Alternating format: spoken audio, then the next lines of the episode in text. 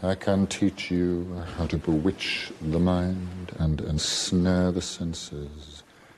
I can tell you how to bottle fame, brew glory, and even put a stopper in death.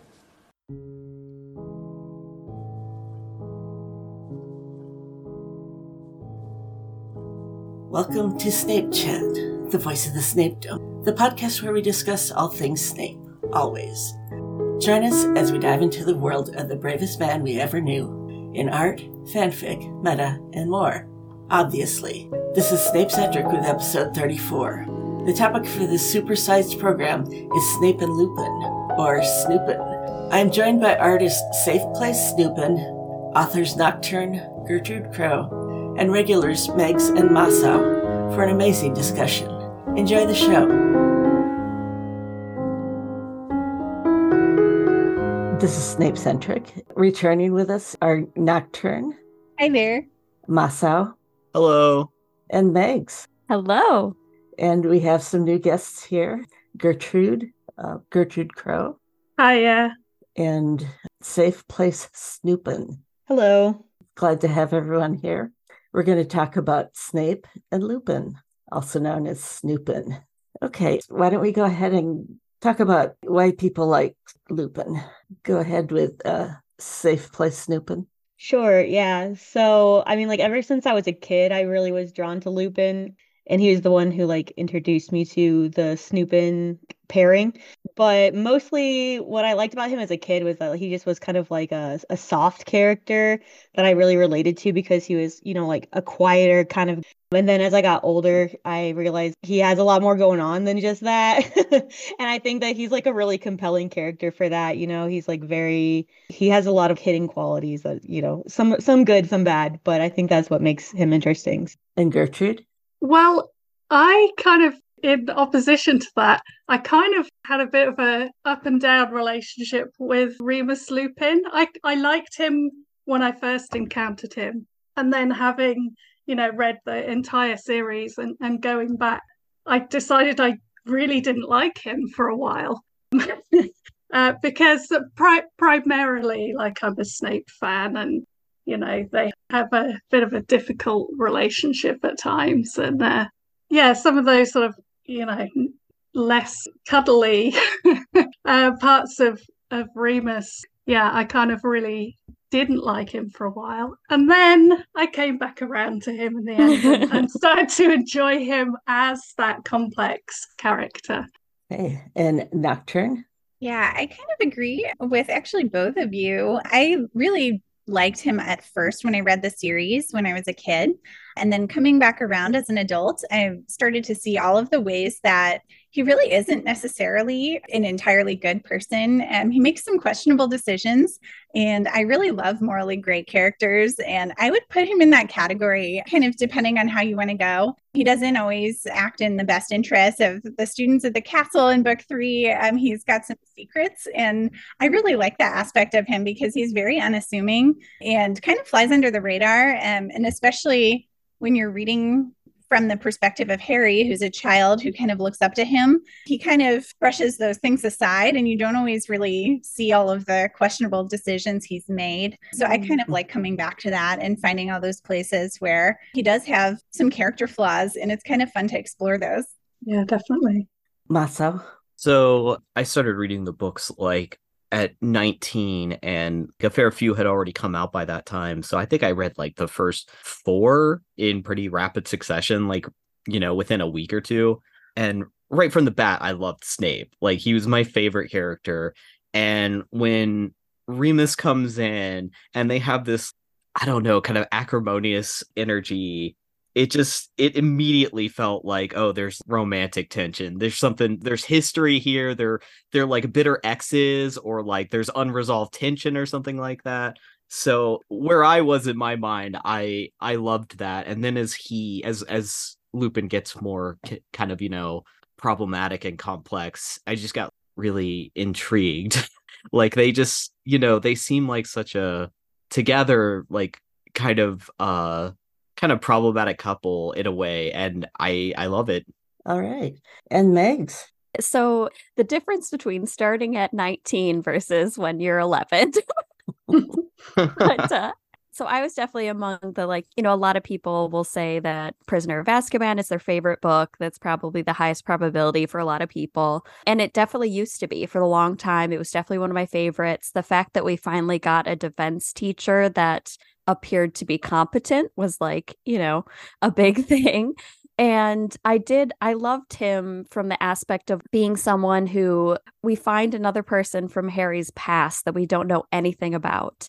And yet why is he coming forward now is just really interesting how like where had he been all that time? It's just fun to speculate like where did it, where did he come from? What has he been doing? Because he was obviously like in you know ratty clothes and stuff like that and just the life that he led especially once we discover he's a werewolf.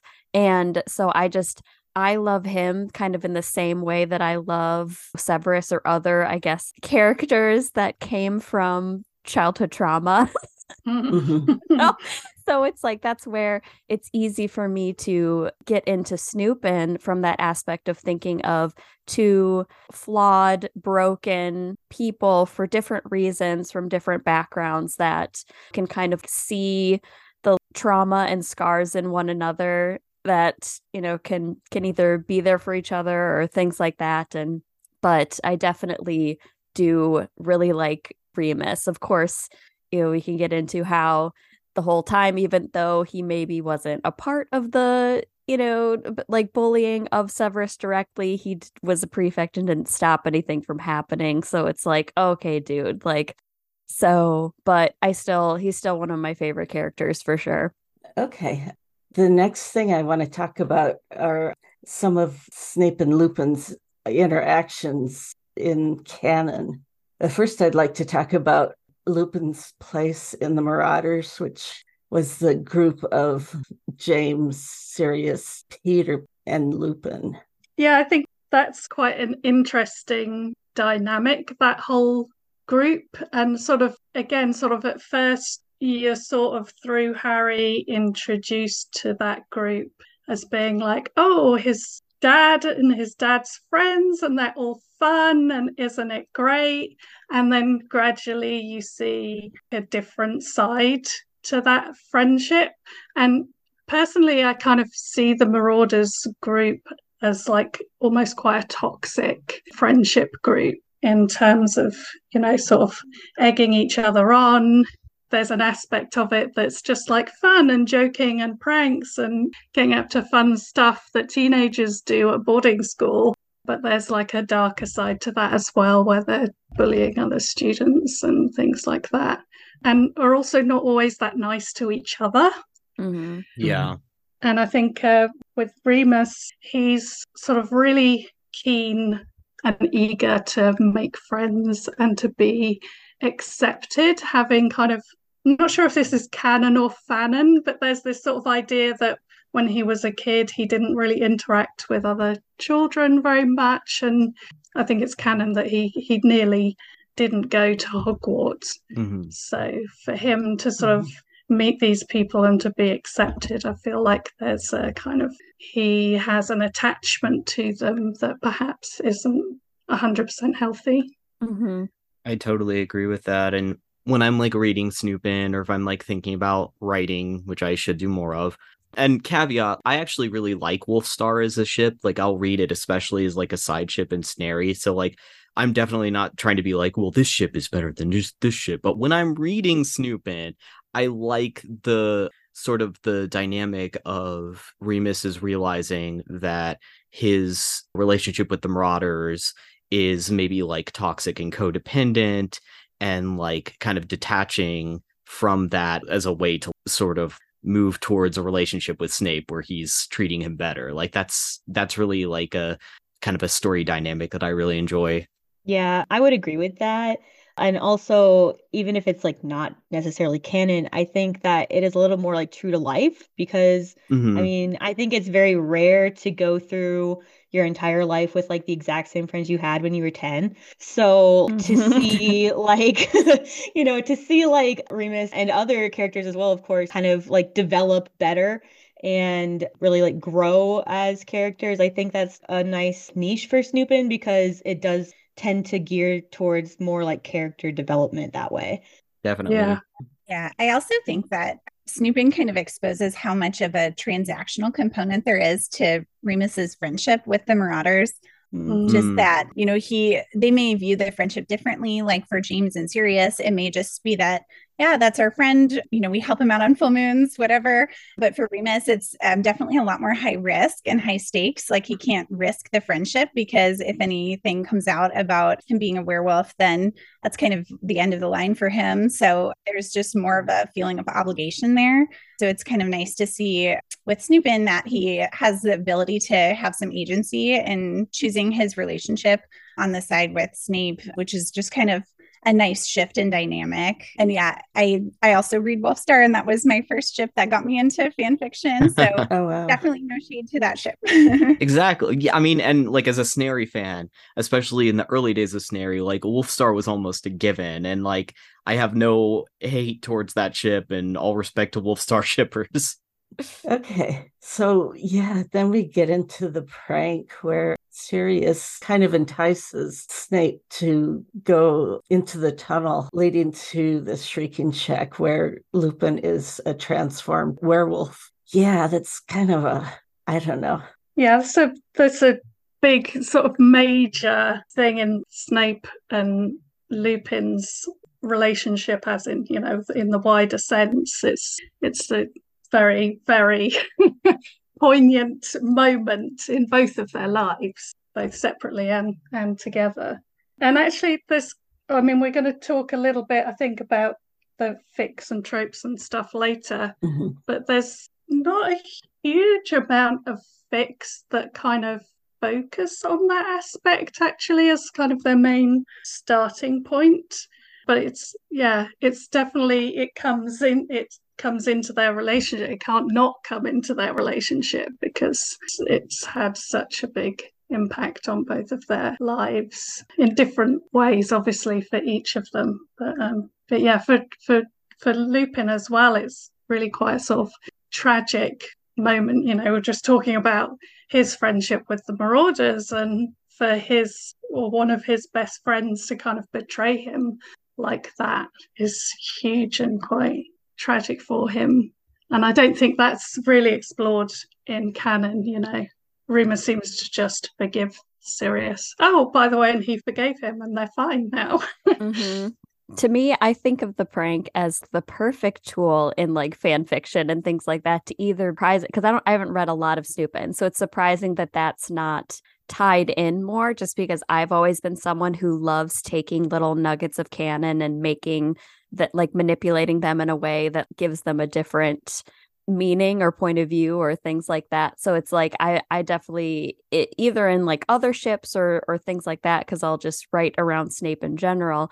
But the mm-hmm. idea that remus is just completely ignorant to the fact that this is happening and it's kind of like a you know sirius just got upset about something or just really wanted to get back at severus for whatever reason and he was like wasn't even aware that it was something that was going to happen until afterwards and either say they were in a relationship beforehand and then you know snape feels betrayed by what happened or something like that. It's really interesting to play around with that sort of stuff but yeah so it's easy to kind of figure out a way to be like oh well you know lupin didn't know. So versus part of the whole thing so it's uh yeah Yeah, that that aspect of I've seen that a few times where Snape can't accept that Lupin didn't know anything about it, and yes, I think you mentioned like they might have been just starting to get together, Snape and Lupin, or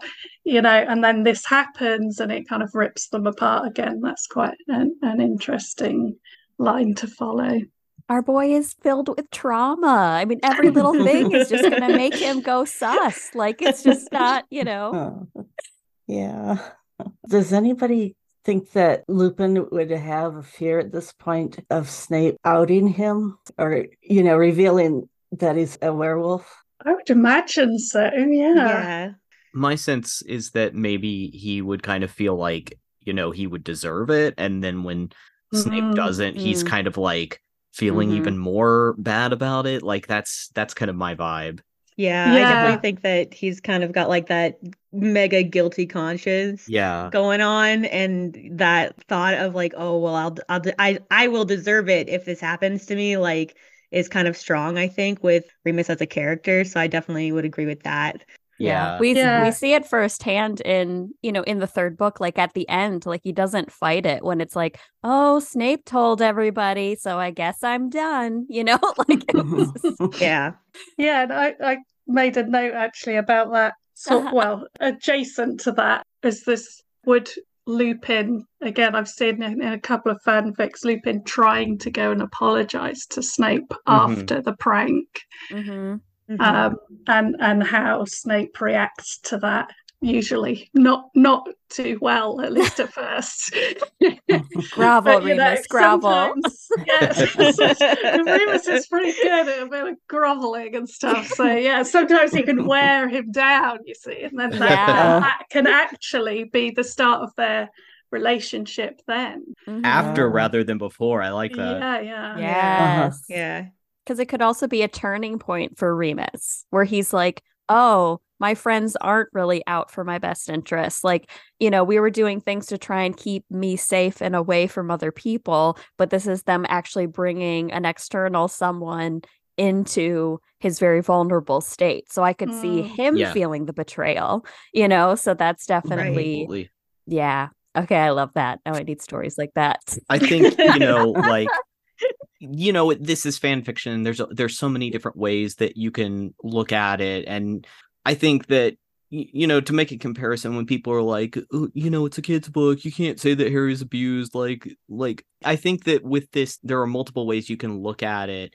And you know, especially for the sake of like whatever narrative you're trying to tell with the fan fiction that you're writing, and I think that one is this is traumatic for Remus. Remus is realizing like that one of his best friends wanted to use him as a murder weapon without his knowledge or consent. And I think that in a way, this can become like a shared trauma that eventually Snape and Remus actually kind of bond over that they realize that they were both like victimized by this, you know, same and that could be fun.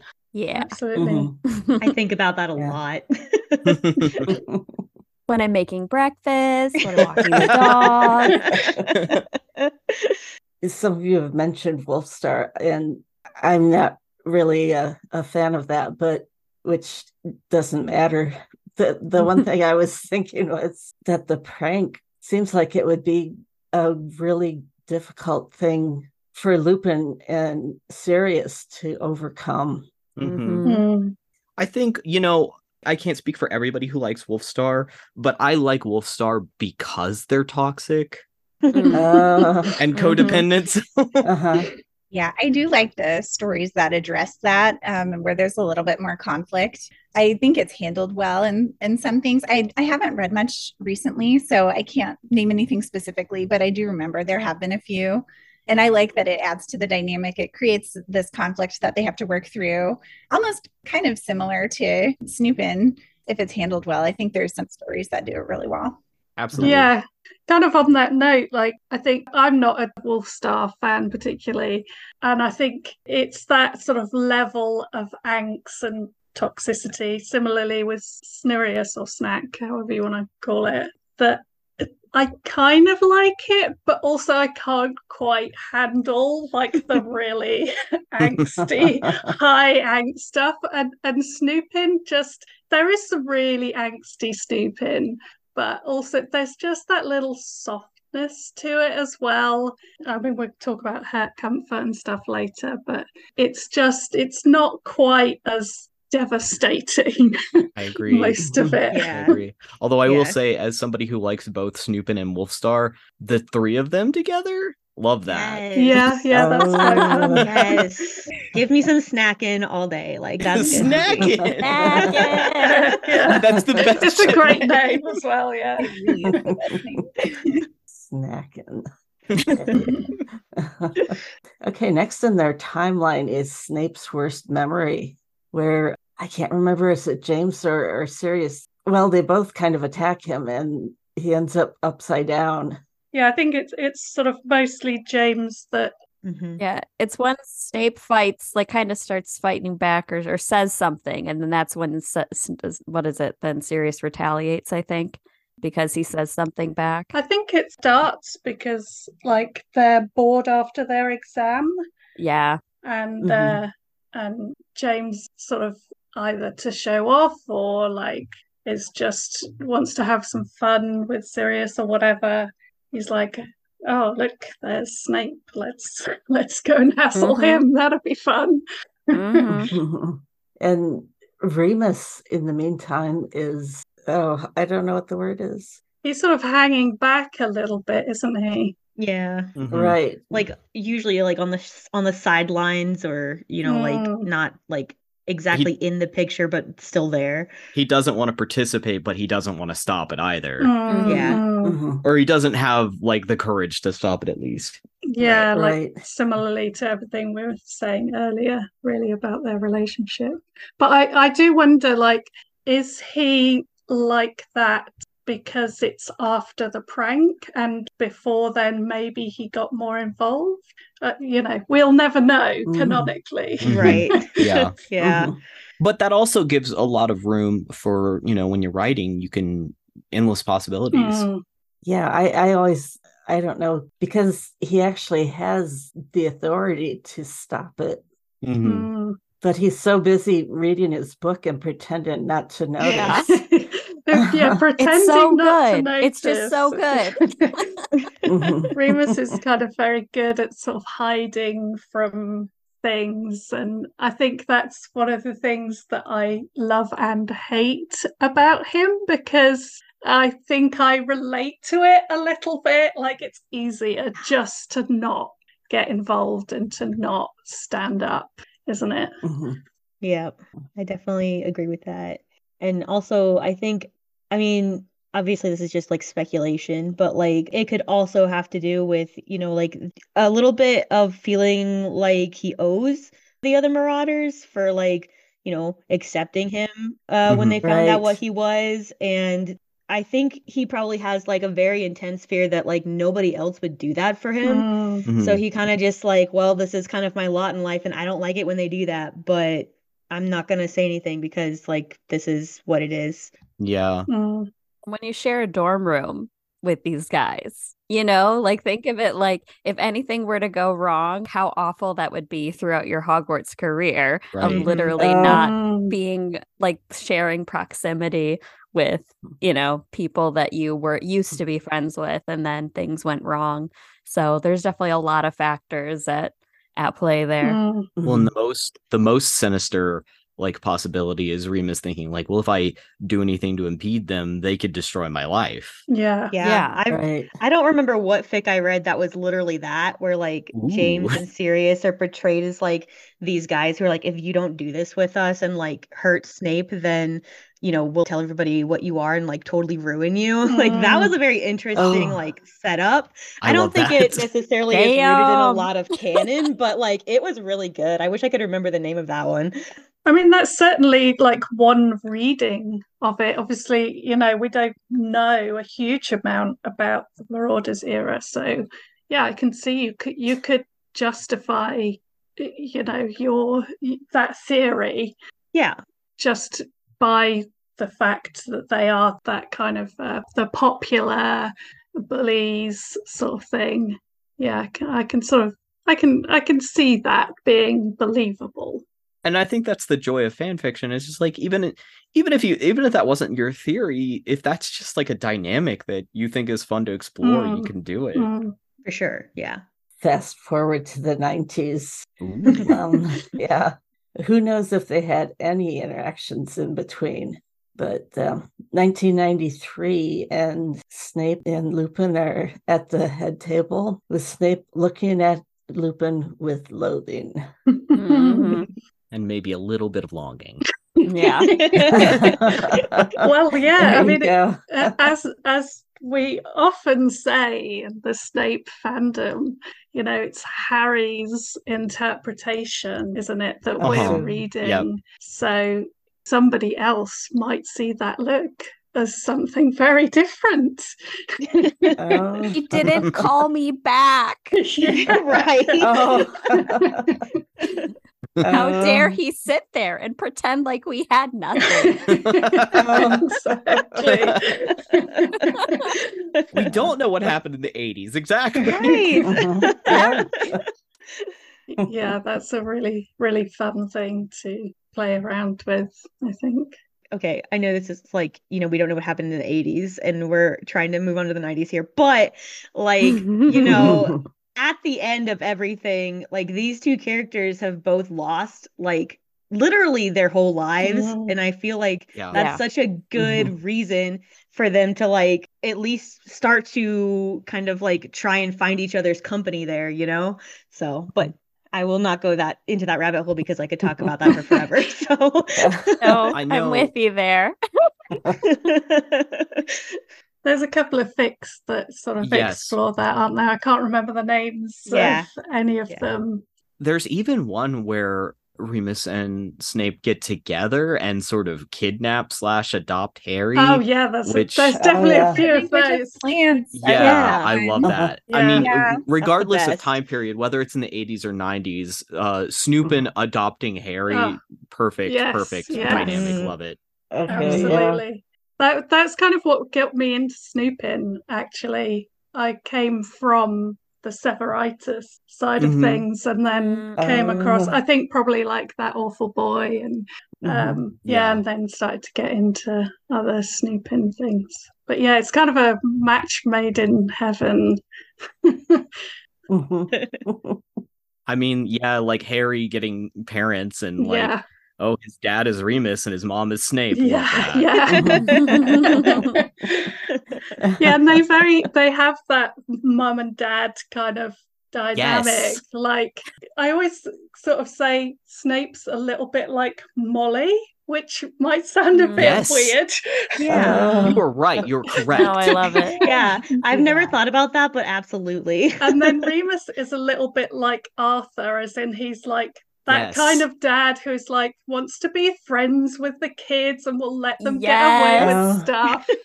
You're Yes. so right. You're so Yeah. correct. Yeah, I so remember right. like I was I, I was doing a thing where I was like drawing some of the like screen caps from the movies. It, it was really fun. It was the scene where in Prisoner of Azkaban where Harry kind of stumbles into this weird tension uh between Remus and Snape in the middle of the night and like I think I titled it like when I posted it, it was like, oh, it's it's like when you walk in on your parents having an argument or whatever, and like th- I guess that resonated with people, but that's the energy. Oh, absolutely. Yeah. Mhm. Definitely. Now I'm just picturing Snape having told Harry he can't call him mom at school, but then accidentally does. Oh, yes. Good. Oh. There's actually a fun little cartoon I came across, not quite the same as that, but it's where Snape and Lupin are in a class, I think, and um, teaching together. And um, Uh, Snape accidentally calls Remus daddy. yes. and he hides under the table. He's just like, I live here. That's oh my brilliant. gosh. yeah. Is, is that one of yours? Uh, safe place Snupin? Uh no. No. Okay. No, I think I did we- link it in the Google Doc. Yes. Yes. I. I. I know. I just saw it like last night. Like that one's funny, but it also like it unlocked something in my brain. Oh. just the thought of like Snape casually calling Remus daddy. Ooh, that's good. okay, you have to write a Uh-huh. fic on that now. yes. That's your challenge. Yeah. Uh, and then the next is a big scene where there's a boggart Mhm. and Lupin kind of talks ne- Neville on how to deal with it by picturing, well, okay, um, they determine that Snape is his boggart, at least at that time. And he's like, oh, picture him in your granny's clothes. and, and he will be forced into this dress and everything. It's it's kind of I don't know, it's it's really passive aggressive. Hmm, Mhm. That's exactly yeah how I how I I sort of that was one of the things, like I said earlier, that on rereading, when you know sort of the full story, you come back and you go, oh, actually, that's not quite as fun as it seemed the first time around. Right. Yes, That's for very sure. passive aggressive and undermining of your Mhm. colleague who you've like you've only just started this job like a couple of weeks ago and you're already humiliating your colleague like that. Right. Right. And he's making your potions. So Yeah, yeah.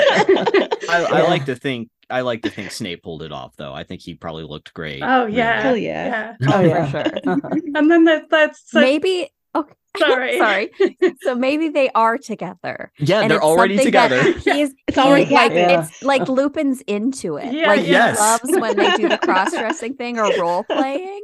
And so for him, he's like, you know what would be funny to kids, but something that I'm really gonna have fun with in a different way. How about we do that? Uh, I like it when you're angry at me. Here we go. yeah, exactly. oh. yeah, yeah, there's that as Remus well. Remus has a kink for getting yelled at, obviously. Right. Uh, Meanwhile, Snape is literally waiting in his office with the like cup of wolfsbane, just like waiting for him to be done impatiently. Looks out there and he's like, "Oh my god, he did not just do that." I yeah, I did. So I made a joke of that in a, a completely different fic, like a Snape Snape OC fic. Um, but just so Snape's partner says to says to Remus like, "Oh, well, if you wanted to see my husband in a skirt, you only needed to ask." Ye- I love that. there was actually a Dojin artist, Omega 2D, who made like a lot of Harry Potter Dojin, I think like in the early like 2000s. And I, I'm pretty sure I can, I have it. So I'll, I'll check after this. But the Boggart scene, like Remus actually convinces Neville to like imagine him in lingerie instead. Amazing. Oh. Amazing. Yeah, let's see that. There is actually a fan fiction story where it becomes like this sort of bratty gesture and there's some like BDSM dynamics going on. And then later Snape gets him back. I'll have to link it later, but I think it was handled really well. And yeah, it was one of those situations where they were sort of just starting to get together and Snape sort of like tried to ghost Remus and then he sort of pulled this off as just sort of like a plea for attention and and then Um. Snape gets him back. So oh, I definitely nice. enjoyed that. And it definitely Yeah, that sounds that. good. Right. Um, where yeah, I think it's just like a sort of like people have said a passive aggressive way to pick a fight. Um, Yeah. I like. And then, yes, also at the same time, uh, Snape is brewing Lupin's Wolfbane. Mhm. And we, we do have a scene of him taking it to him, and Snape seems like he will not turn his back on Lupin. until he takes it. Is it until he takes it, or, or is Oh, oh, oh, he won't. I see what you're saying. He won't like he doesn't trust him, so he won't turn his back on him. Yeah. yeah? I, I guess it could be either e- read either way, though. Really, Yeah, there's again different interpretations of, of that scene. I feel like that's basically just fodder for like power dynamics in fic. Mhm. Yeah. Absolutely. But yeah, from a more serious standpoint, I think it's you can explain it by just the fact that um, he was almost attacked with the prank. And so he has some residual trauma. I think that's probably a good motivation for him to continue brewing it, um, just to ensure that nothing like that happens again. I think he feels, Snape feels probably some level of responsibility, especially knowing that he has the ability to to make this potion. And so, um, and he's the only one that can do it. Right. I was saying one of my favorite uh headcanons because he didn't invent Wolfsbane, like there some other person did. But like I I like to believe that especially during that year that out of kind of like a trauma-based response, that Snape kind of perfected or improved the Wolfsbane potions or Mm. potion because like, oh, I have to live with this person who I had this traumatic experience with. I'm going to focus that energy into obsessively improving this potion so I can sort of protect myself. Because he'll find flaws in Uh, everything. right. So Uh-huh. He didn't Yeah. make it, so there's obviously room for improvement. exactly. Right. Mhm. Yeah, that definitely that professional uh can't think of the word, but yeah, he's uh he will do, he will do everything to perfection, even if it wasn't like personally important to him. Mhm. Mhm. Yeah, he, Like a compulsion just to be like, he just has to. he has Just- to do it the best. Mhm. Uh-huh. Okay, and then later on, they end up back at the Shrieking Shack with a standoff with Sirius. It just makes me think of the gif with the three Spider Men, where everyone's like pointing at each other and it's just like wands going around in different directions, like you, no, you, Yes. no, you. yes. Uh-huh. yeah, bit of a Mexican standoff. Yeah. But yeah, that's it. I mean, just a- as Snape on his own, you know, again in the Snape fandom, we talk a lot about how traumatic that moment must be for him and how triggering. Mhm. yes. And hence, you know, he really does, we see him really kind of lose it, particularly in the books. He kind of, Right. Mhm. yeah, pretty much has a mental breakdown. I think yeah, I think this this moment as well as like the Pensieve moment, like I feel like you can really see that Snape's trauma is being triggered and like he's kind of losing control out of a sense of panic. Mm. Mhm. Right. hmm It's yeah, so interesting. He's probably bringing energy from the prank into it, hmm and Yeah. his his loathing for Sirius, and yeah, Well, and if you know this is a fic or whatever, and Remus and Snape have kind of been starting a relationship, like this could be a point of either major betrayal or Sirius shows up, and now this is where Snape sees like, well, where where is his loyalty now? Mhm. Is it with me or is it with him? I was just gonna say that because I was I was thinking like maybe it was a point in time where obviously like they're working together and and uh Remus is trying really hard to make amends and Severus begrudgingly starts to fall for his charms and things like that. But then there's something in the back of his mind, of course, which, you know, with everything going on with Sirius's appearances and attacks in the castle and blah blah blah and all that stuff, that he's like probably always asking him, he's like, are you sure you don't know anything and he's like no like genuinely i Mm. have no idea what's going on and but he's going to constantly question it because he can't believe that he's actually more important than him protecting his friend. Like mm, that's part of the trauma mm. talking. Mm-hmm. So when he quote unquote catches him in the act like one does immediately it just like erases all progress that was made Yeah. which is great for Exactly, angst and exactly. fic and stuff like that. And i just i love it. So then but now i need to see how how it gets fixed and make it back together It's almost like he walks in on him cheating. yeah, yes yeah. exactly Love it. it's like I love Yeah. it. right i mean it's like mm. emotional infidelity uh-huh. in a different Yeah. way of like him obviously ha- having more even if it's just like blo- brotherly love for Sirius and Sirius is someone who, you know, it's just it's fun. It's fun. I know that Snapecentric is like not about the Marauders, but I have so much fun with Snape in there like a tossed salad. It is so great. I'm right there with you. Masao and I are just like, hell yeah, just like raining Marauders. There's a really dramatic part of a fic that that focuses on that moment. I think it's in You Will Not Kiss Me, but my memory's not great. I might have confused that. I think it's in that fic where Snape literally does have a mental break. Like I think there's been some other stuff going on with like uh, his memory's been manipulated and stuff like that but it gets to that point and he literally sort of has a, a mental break and i think he becomes quite violent sort of even more so than in canon and i think then he sort of like passes out or something and, and has almost like a brain injury afterwards. Uh, um yeah so that's that's quite interesting that one Mind And break, mind kind- break, mind break. yeah. yeah mind break.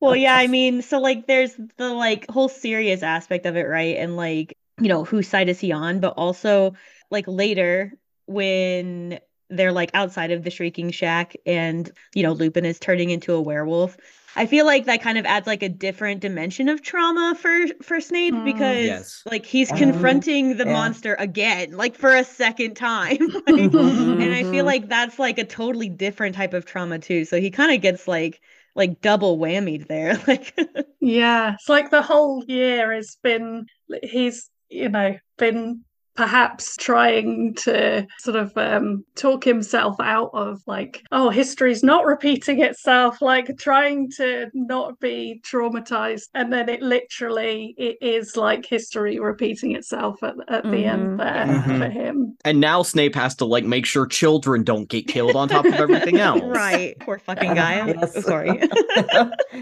That's all right. For an explicit podcast. We're fucking. I mean, poor Snape that like Harry is constantly trying to die. And Snape is just like, come on. yeah, I love that sort of trope of oh. like Snape just being so done with Harry. like, God damn it, can you not just keep yourself alive? okay. And then we fast forward to Order of the Phoenix. I don't believe that they have a scene where they interact. However, it's being as they're both in the order and they're at um, 12 Grimmauld Place, they must have interacted. I think this is like a moment either, you know, in fan fiction for them to like have another chance to get together or like they have been together and they've been keeping it under wraps and now it's like well we have to interact in front of people and they're going to notice. Quite a fun, fun one. hmm Uh, I'm, I'm just trying to think if there was something more I wanted to say about this. I know I've read some where they've kind of been standing at the back of order meetings next to each other and pretending not to interact. Yeah, I've definitely read some things like that. Yeah. Mhm. Yeah. Uh-huh. They sort of Yeah. looks across the table and then Mhm. hanging about Mhm. afterwards. Mhm. One of them sneaks to the other's like room. They're staying Yeah. overnight. Sirius loses his shit. yeah. Oh, yeah, yeah. How Uh-huh. Sirius deals with their relationship in that context is endlessly amusing. So the Yes. reason that Severus is always picking on Sirius and uh, not being able to help and go out any or whatever is because Remus and Sirius have a history. So of Mm. course Yeah. he's got to give the ex-boyfriend a hard Oh, time. yeah. Right, exactly. Yes. Exactly. Uh-huh. I feel like there was a fic that I read from this, and I wish this is one of these like lost fics where I'm just like, it was so compelling to me and I can't find it. Where Sirius and Remus were in like this really toxic relationship, like this weird dynamic that I was all for, where Sirius is actually heterosexual, but he wants that control over Remus, who he knows is attracted to oh. him. Oh, So he'll like make out with him and do a little bit of foreplay, but won't actually give him that satisfaction. And then here's Snape, who's gay, who can give him everything that he wants. Like he is, yeah. And like offers him like I'll y- y- you can marry me and I'll give you a child. Wow. Like he does, you know? And so he's trying to seduce Remus away from Sirius, and Remus feels like I want this, but what, like Snape, really? Like I'm sure he's got nefarious purposes, but what he realizes is that the relationship with Snape and Snape's intentions are way healthier. Mm. Mhm. Mhm. I feel like I might have read that, but yeah, I'll see if I can find it. Oh, Yeah, tag team, find the fic, find the fic. it, it's one of those things that like lives in my head, and like I feel Oh. like oh Off man, to Reddit. wish- Let's go. Uh, I wish I had thought of that idea because I love the idea of like Sirius keeping him in this relationship, even though he's not interested in him, and Snape being here like I can give you what you want, and and like actually it being very like good and wholesome for him. Mhm. Uh-huh. Yeah, it's quite interesting to see how I think we kind of mentioned it earlier as well, how Snape can can actually be a healthier option for Yeah, Remus. yeah. when you don't Mhm. usually Much. think of Snape in that light. Uh, Yeah, Yeah. Snape is the domestic goddess that Remus wants. That's good. Oh, Megs, you just mentioned going to Reddit. Is that a good way to look up fics? Oh, yes. So there's various Reddits as far as like for finding fic, be that um like fanfic ones, but then there's also yeah, I'll have to look up different ones. But yeah, but Reddit is usually really good, especially if you're trying to find some obscure things because just those random person people will just be like, "Oh yeah, I think I kind of know," or whatever. And it's like it's a good way to reach more people than just you know who you interact with, me and maybe in Discord or things like that. And it, you know, who knows? It might be six months from now, but then all of a sudden you'll have the fics. So good to Oh. know because I know there's Yeah. like a a s- 70s school age Snupin that was really really good but it was being posted on fanfiction.net right around the time that everything got purged yeah. Mm. Oh. Yeah, that's the hard thing too. I mean, obviously, thank goodness for Archive of Our Own now, trying to find and absorb works from various smaller pages. But way back when, there were so many just self-hosted small little places. We who knows where we read whatever and right whether it still exists out there. I mean, it's just crazy. Right. Mhm. Yeah. Yeah, we've just lost.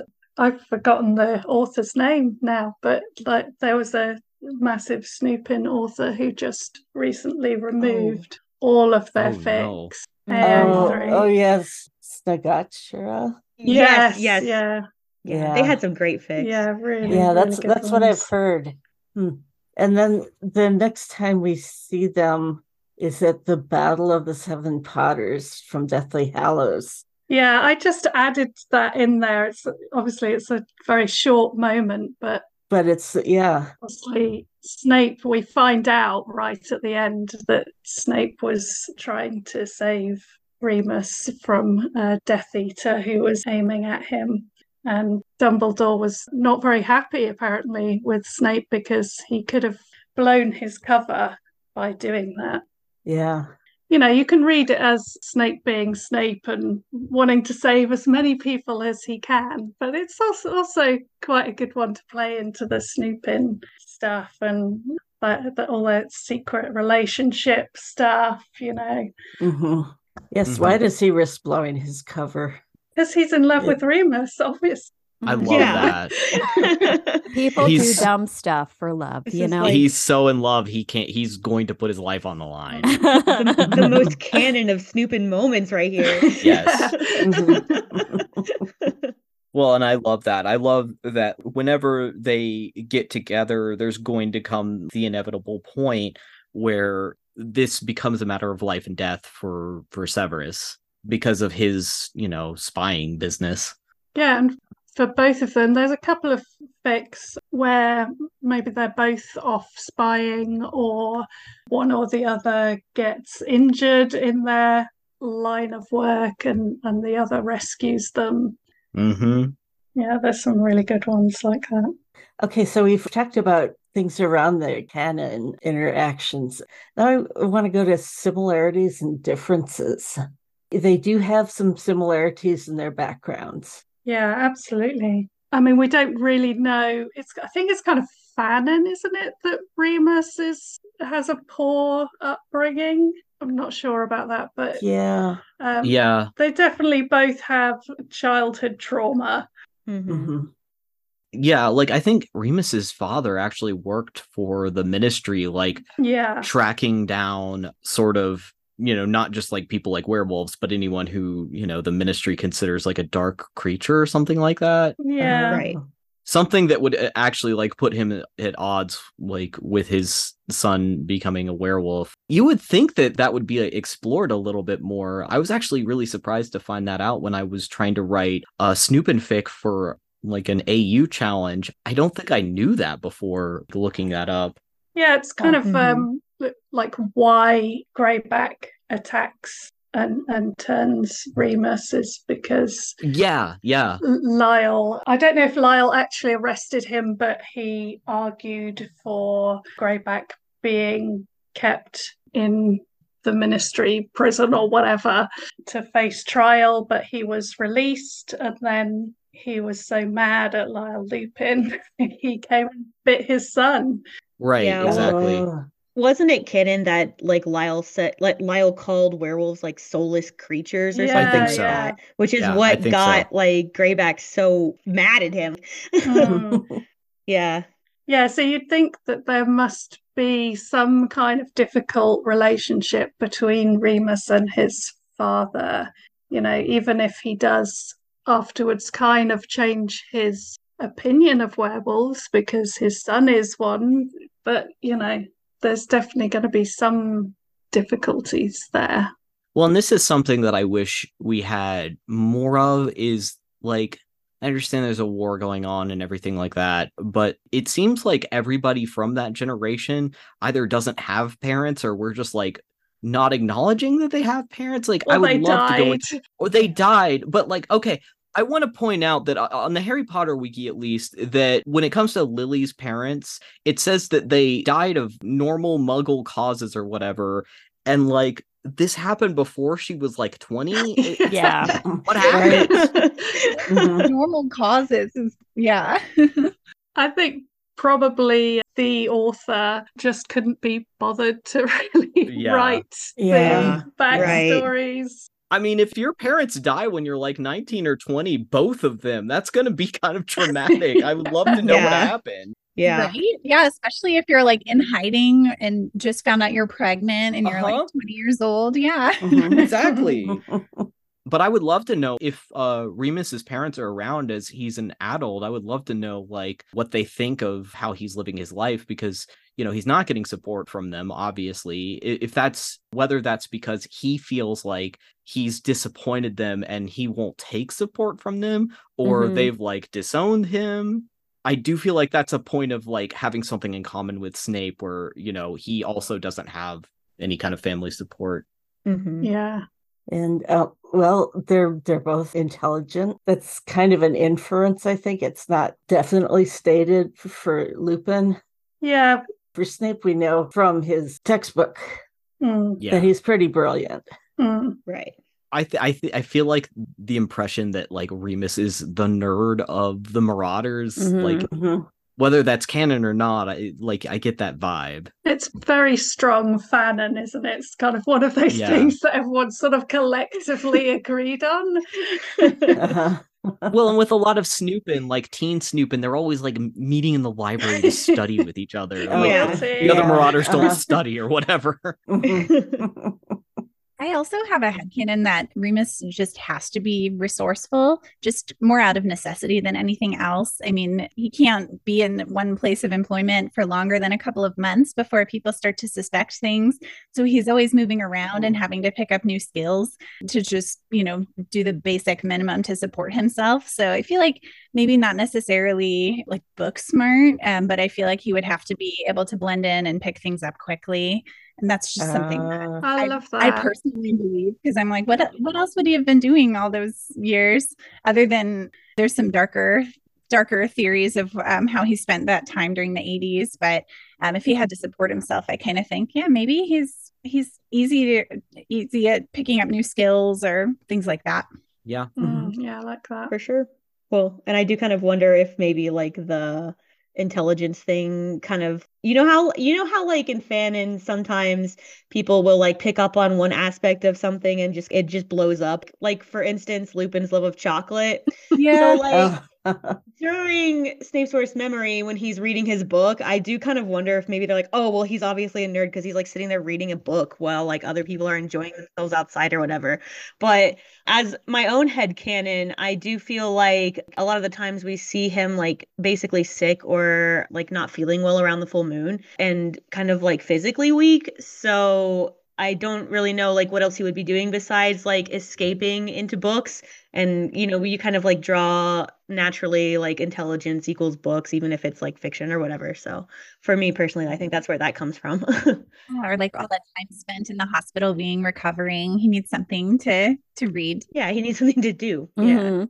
And I think, you know, rather than going down the intelligence path with that, like looking at how like he's kind of got like a chronic illness that causes him to be a lot more introspective and escapist than his, you know, marauder friends and that kind of like giving him a way that he relates more to Snape.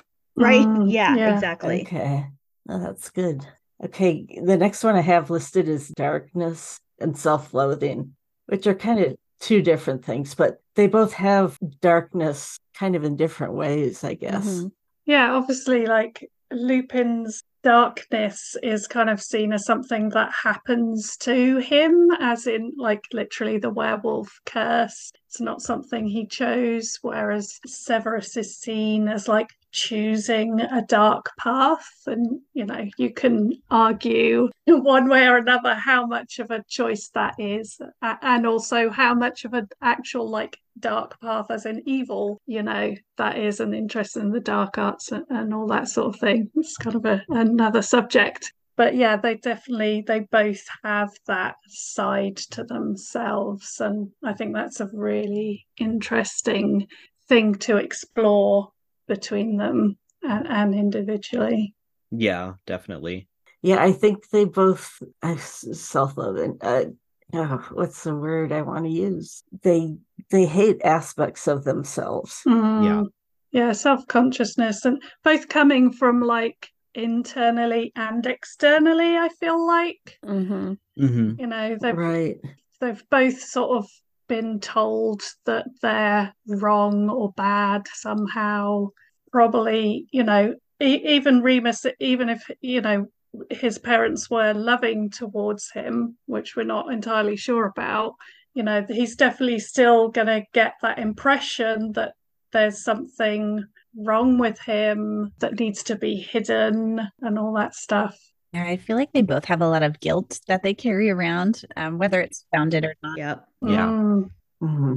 I think also, you know, narratively it's interesting because they do kind of both have this self hatred, but I, I think that when Snape looks at Remus, he feels that Remus kind of feels self righteous, you know, and better like oh I I wasn't really like part of the bullying. I stayed back. That makes me a better person. I feel like that's an impression that Snape has, but once that barrier comes down a little bit and they communicate, they see that they actually share this kind of like experience of self-loathing. Mm. Mm-hmm. Yeah.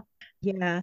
Yeah, as a pairing, I think that that brings a very different dynamic to how it's portrayed than, say, a pairing that has one person with like this deep hatred or self-loathing and then another person who doesn't have that i think it just kind of adds like another layer to like Snupin and other ships like that because it just connects differently especially if the whoever it is is going down the route of like uh we're kind of both messed up. And they like learn to accept that in a very different light than i think someone who doesn't feel that way brings to the table. Right. Yeah. well and i think that you know if if they can see that genuine experience in each other then they can feel safe to be vulnerable with each other in a way that they can't with anybody else because i think when you know when you struggle with like self-hatred you're you're kind of afraid to open up and talk about it because you know i, think people think like oh you're doing it for attention or like wow you're really messed up right but if they both Right. Mm-hmm. can see that in each other then you know they can both relax and be themselves in a way that they've never been able to do with anyone else Yeah, definitely. That's definitely something I've written about in in my fics as well. And then they have the potential to sort of heal each other, which in real life isn't always necessarily the healthiest thing, but I think it's a really fun thing to explore in fic. How they can look at each other and, you know, both of them think that they're more broken than the other one. Like, oh, but you're great. Oh, no, but you're great. and then, yeah Broken pieces coming together to make something whole. yeah, exactly. yeah yeah, Yeah. love it Very fun to mm-hmm. write. Yeah. love it Yeah. Okay. This kind of dovetails into how they hide aspects of their true selves. You know, that Lupin is a werewolf and that Snape is working for the light, no matter how gray he appears. It's like one of those things again that's the same and opposite. So hmm hmm Lupin is hiding, you know, his curse, which is something that happened to him, and and Snape is hiding something more that he chose or a path that he went down. And then also it's quite fun because Remus on the outside, his outside sort of persona, his mask is of someone very friendly and personable and mild and all of this stuff. Whereas inside he's got you know, this darkness, this, you know, violent creature. Whereas Snape on the outside, his mask is someone who keeps people away. He's mean, he's nasty, you know, he's cold, aloof, and all of that. Whereas, like, deep down, he's actually quite sensitive and caring. I think, you know, this is another thing where they both have this experience of having to keep secrets and having to put on this public persona. So I think that's part of the appeal to the ship is that, you know, even if their relationship is another secret they have to keep, it's something for themselves. It's kind of a place that they can take the mask off and have a break from this public show of the role that they're supposed to be playing. Yeah, definitely. Mhm. Absolutely. Hey, um, they both meet tragic ends in in canon. Yeah. No, let's not talk about that. No, they live. Didn't happen. Well, it's but it's it- they're almost ends, not yeah, actual. yeah, they're fake. They're fake. They run off and they live together in a cottage and have children. Yes. Yeah, I think that if we're going with canon, there is this element of self sacrifice. I think both of them carry like a lot of sense of obligation along with them and responsibility for, in Snape's case, you know, his previous actions. And I think in Lupin's case, his former inaction, I guess, and not being involved. And he finally finds the courage and motivation fight. And it's just kind of sad that you know when that happens he leaves his like i think three week old child behind and then goes Yeah. and dies it's just awful but yeah i think both of them feel this kind of sense like this is the culminating moment like what their whole lives have been working towards and then yeah that's kind of they've fulfilled their purpose in a way And I think they feel that way about it too. You know, I think yeah even yeah even with Remus leaving behind a child, I think both Remus and Severus kind of feel like I'm such a broken person that the best thing I can do for the world is sacrifice my life. Oh God. Yeah. Oh no. I know it's That was like really well said. Yeah. I'm sorry. no, no, That's I, awful. I agree completely. and they're both actually, you know, they're not just tragic at the end as well. They're like repeated tragedies throughout Yeah. both of their lives. Yeah. So true. Yeah. How about their chemistry? How they mesh as people with their personalities? That's one of the reasons I love this ship so much because I feel like there's a huge range.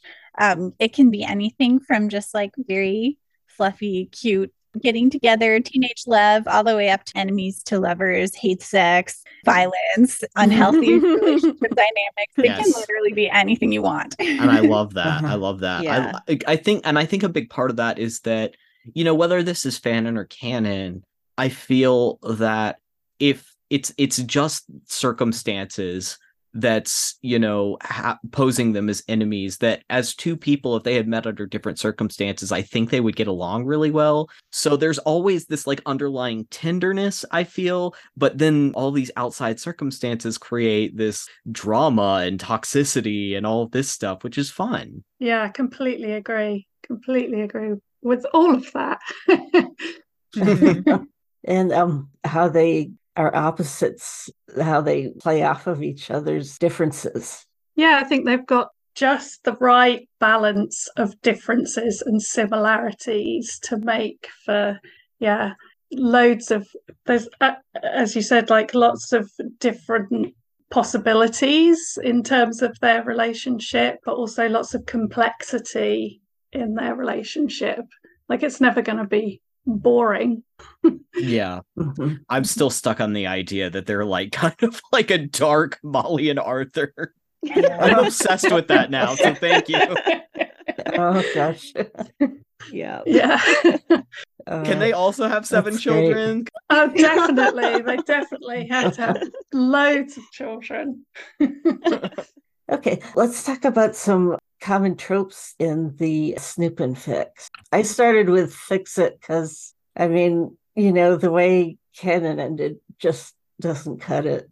yeah. So they need to fix it. hmm well, as Masao said, that it's kind of circumstances that keep them apart in a way. And so that's really great fodder for fix it obviously you know you you only maybe need to change a couple of things in order to sort of bring them together and and then they can kind of once they get together and they're working together then they can change things for other people as well so for example Severitus like we talked about um, yes. For sure.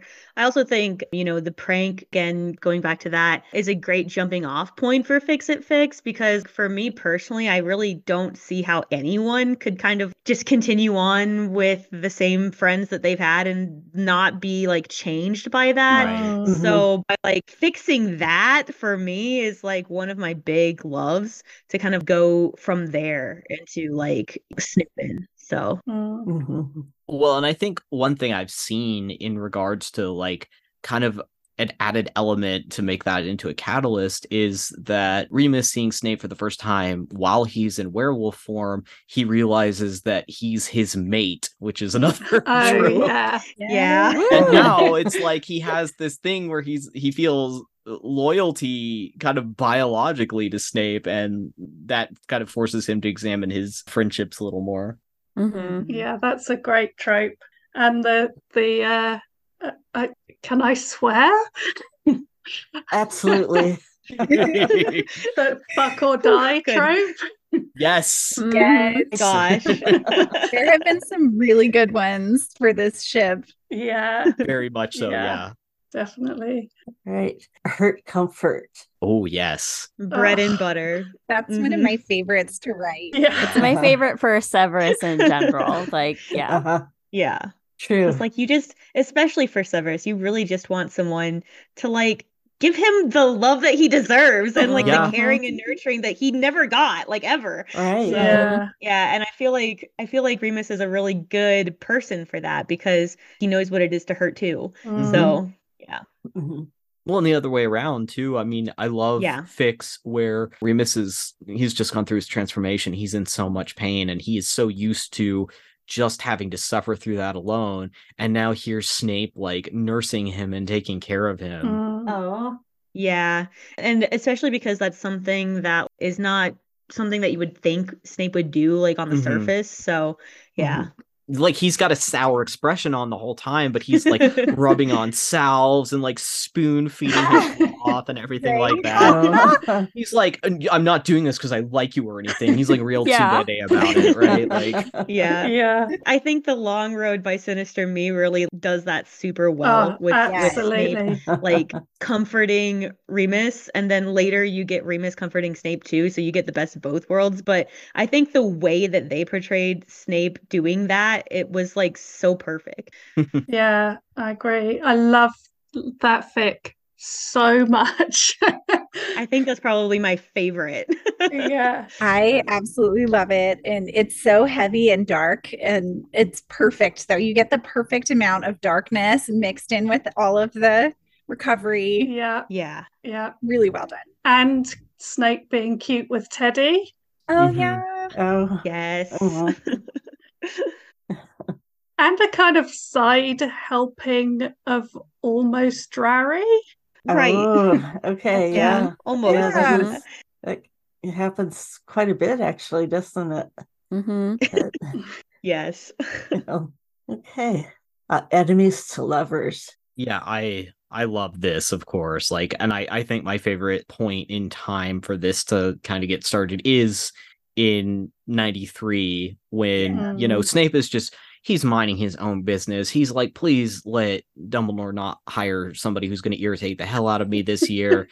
and then it's like Remus shows up. He's like, oh my god, again with this. Tired. He just wants a normal year, and now here's this man. yeah. Mhm. Yeah. Mm. Yeah.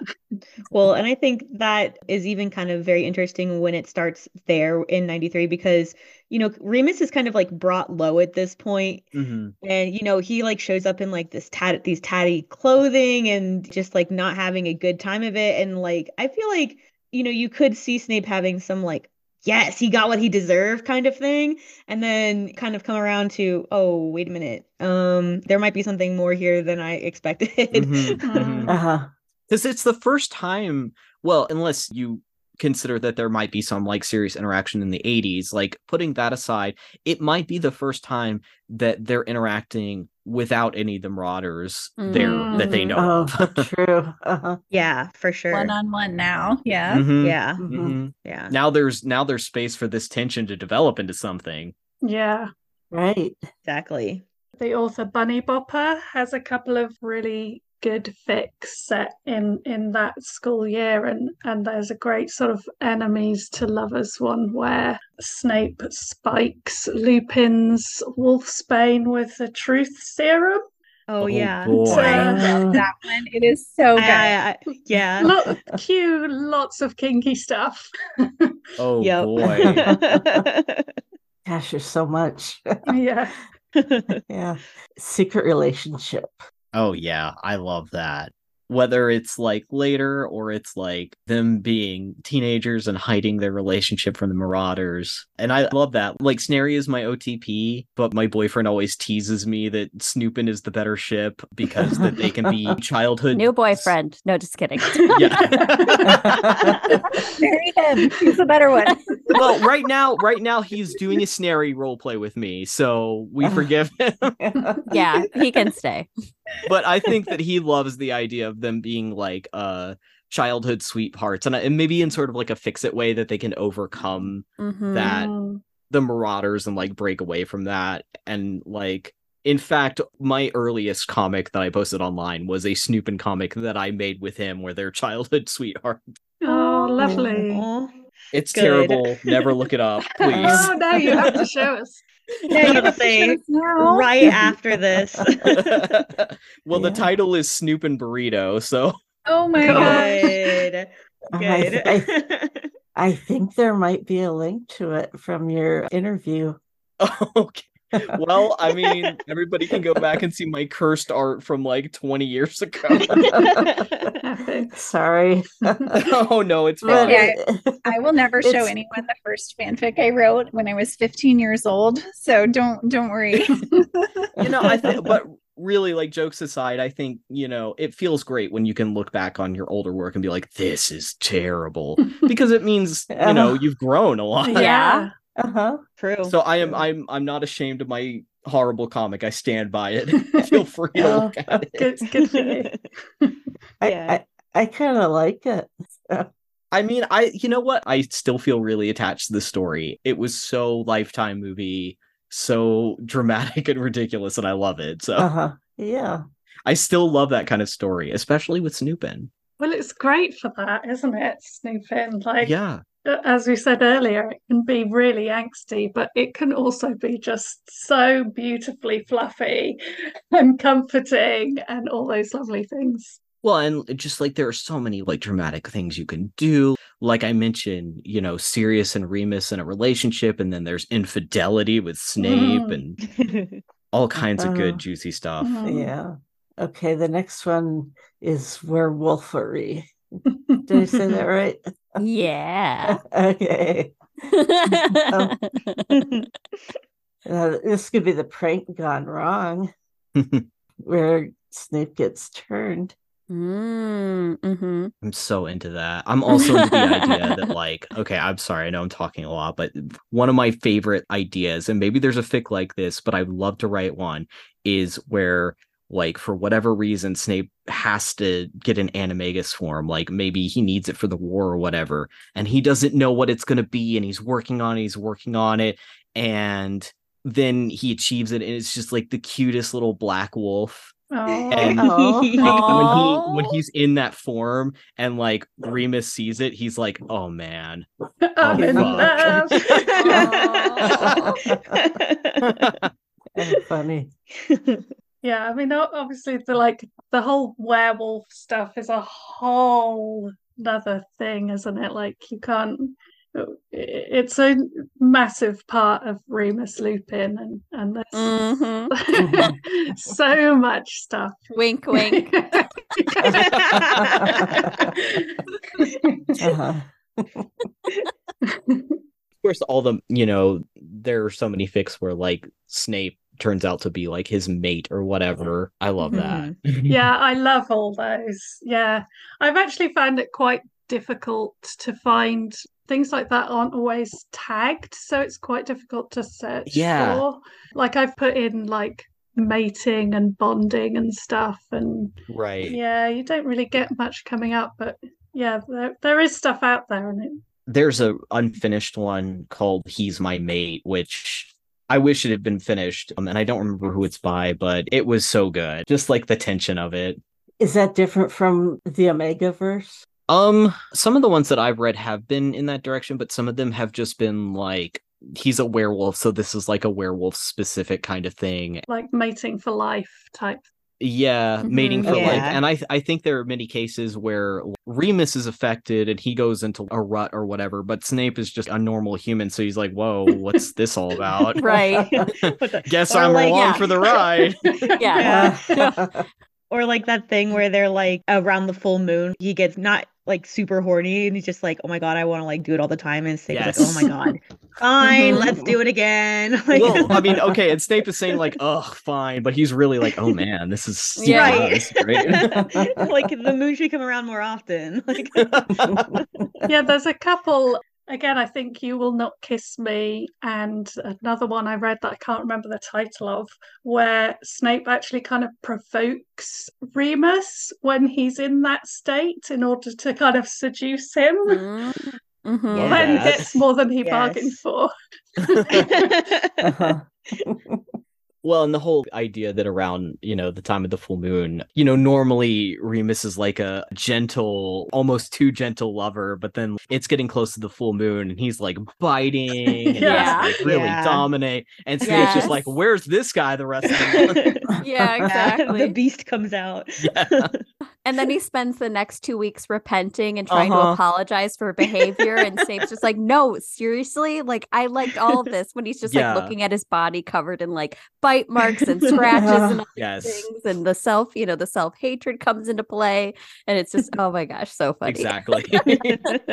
But yeah, definitely Snape could be into a bit of that sort of like masochism, I think, on, you Mhm. know. Uh-huh. It's almost hard to believe that he wouldn't be. Yeah. Yes. Another trope is vampire and werewolf, where Snape is the vampire and obviously Remus is the werewolf. Huh. Yeah. Cat and dog. Gertrude, you want to talk about your story? It's so good. yeah. Oh, thank you. And So good. I also have to take the opportunity to thank Nocturn for her amazing beating that she's been doing on this current fic because, uh, oh, yeah, I wouldn't be here without It it. is it is such a treat to be able to read it ahead of time. I will say that. You got the inside scoop. Yeah, I mean, I've read a few vampire werewolf fics and loved them. And then this, like it does, the plot bunny starts to roll. So, yeah, it's called The Book of the Sun and the Moon. So there's a whole other sort of element that is related to the vampire werewolf thing, but also another thing in itself, which we'll get to in a few more chapters' time. But yeah, it also starts at the prank on that night. And slight spoiler, but it happens in the first chapter. Basically, Snape, there's a vampire there as well, and she gives Snape the option to choose to become a vampire instead of getting mauled by a werewolf, essentially. Uh, Hmm. Um, Uh-huh. And in my own sort of made up lore, there is kind of well, it's not completely mine because there are there are other fics that use it, but there's kind of a draw, an attraction between vampires and werewolves, and therefore Snape and Lupin are drawn together by the nature of their own personal curses. And then, so obviously, they're also pulled apart by various things. and so begins two decades worth of back and forth, essentially.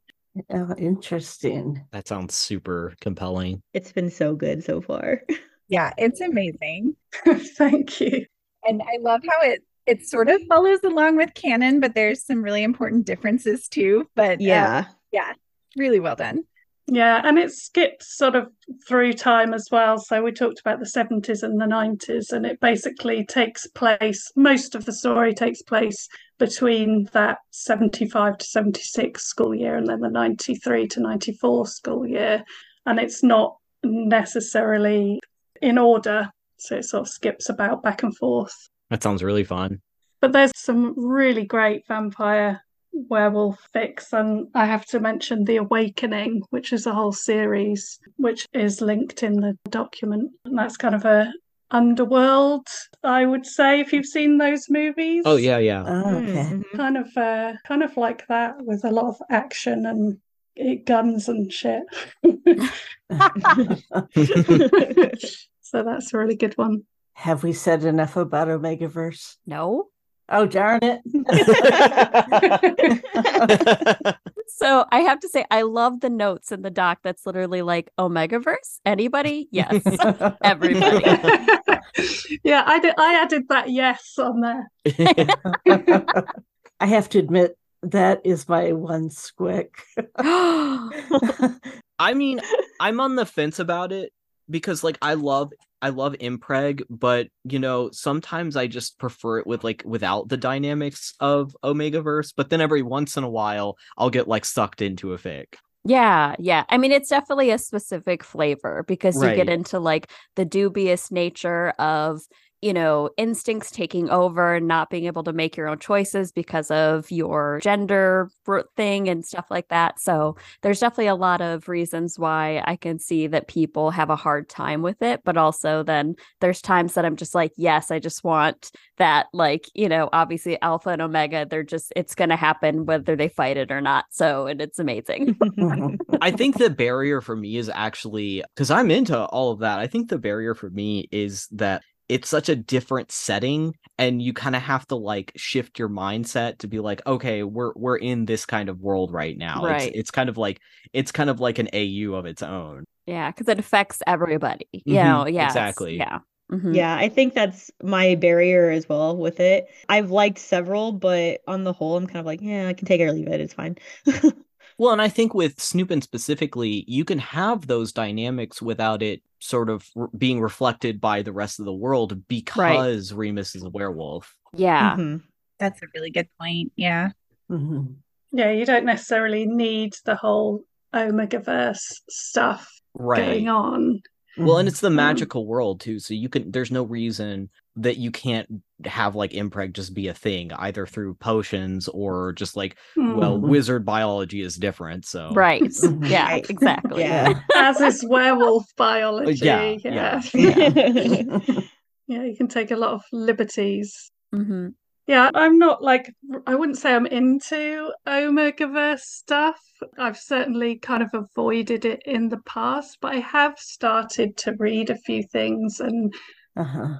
I can enjoy it with Snupin and other like male male pairings because you're taking away that kind of misogynistic dynamic. Like Hmm. that doesn't exist basically when you've just got two two guys. It's more equitable and therefore you could it's easier and sort of safer to play around with those like power dynamics and stuff. hmm Mhm.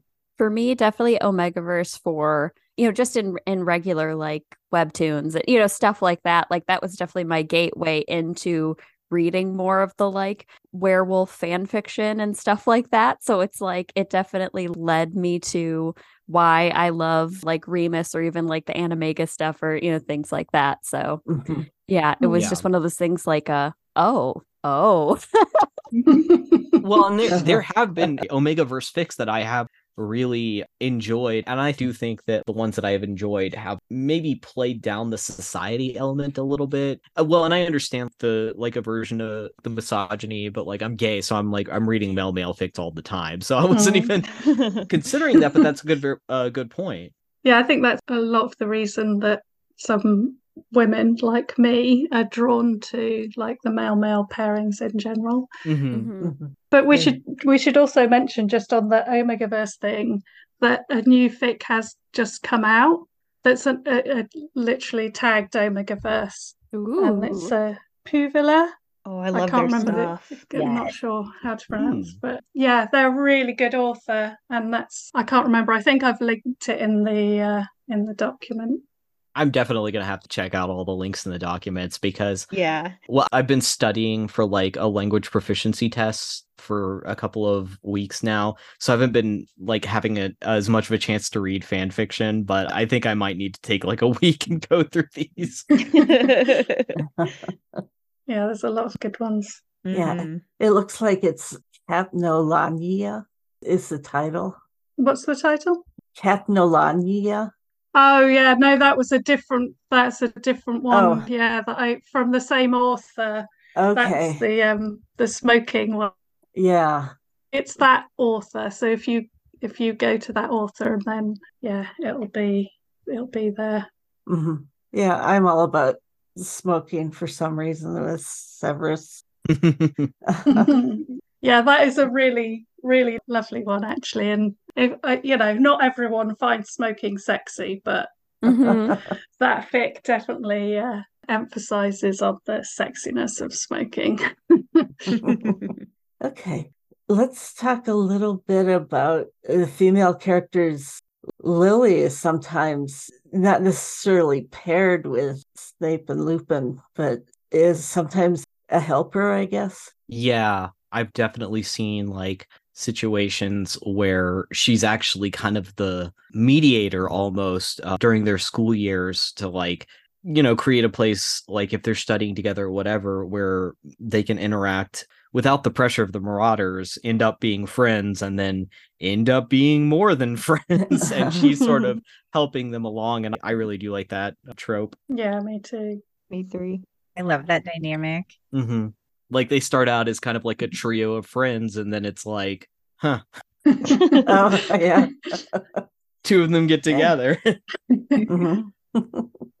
Yeah, I like that. Yeah.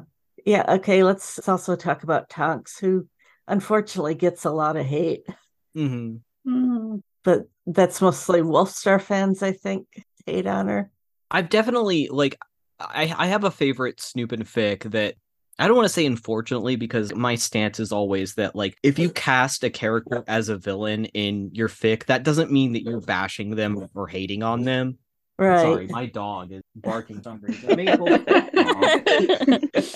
she knows i'm talking about werewolves and she's like i'm a dog Um, but yeah like I, I feel like i feel that you can write a character as kind of like a romantic antagonist or kind of a villain without you know bashing on them but i will say that one of my favorite uh Snupin fics is of mutual benefit and uh, Mhm. tonks definitely plays the embittered ex in this story who who doesn't want remus until like she can't have him because he's with somebody else that kind of vibe right. Mhm. Mm-hmm. Mm. and is kind of like disgusted with the idea of Snape being able to have the man that like she wanted because like well he's he's not as good as me or whatever.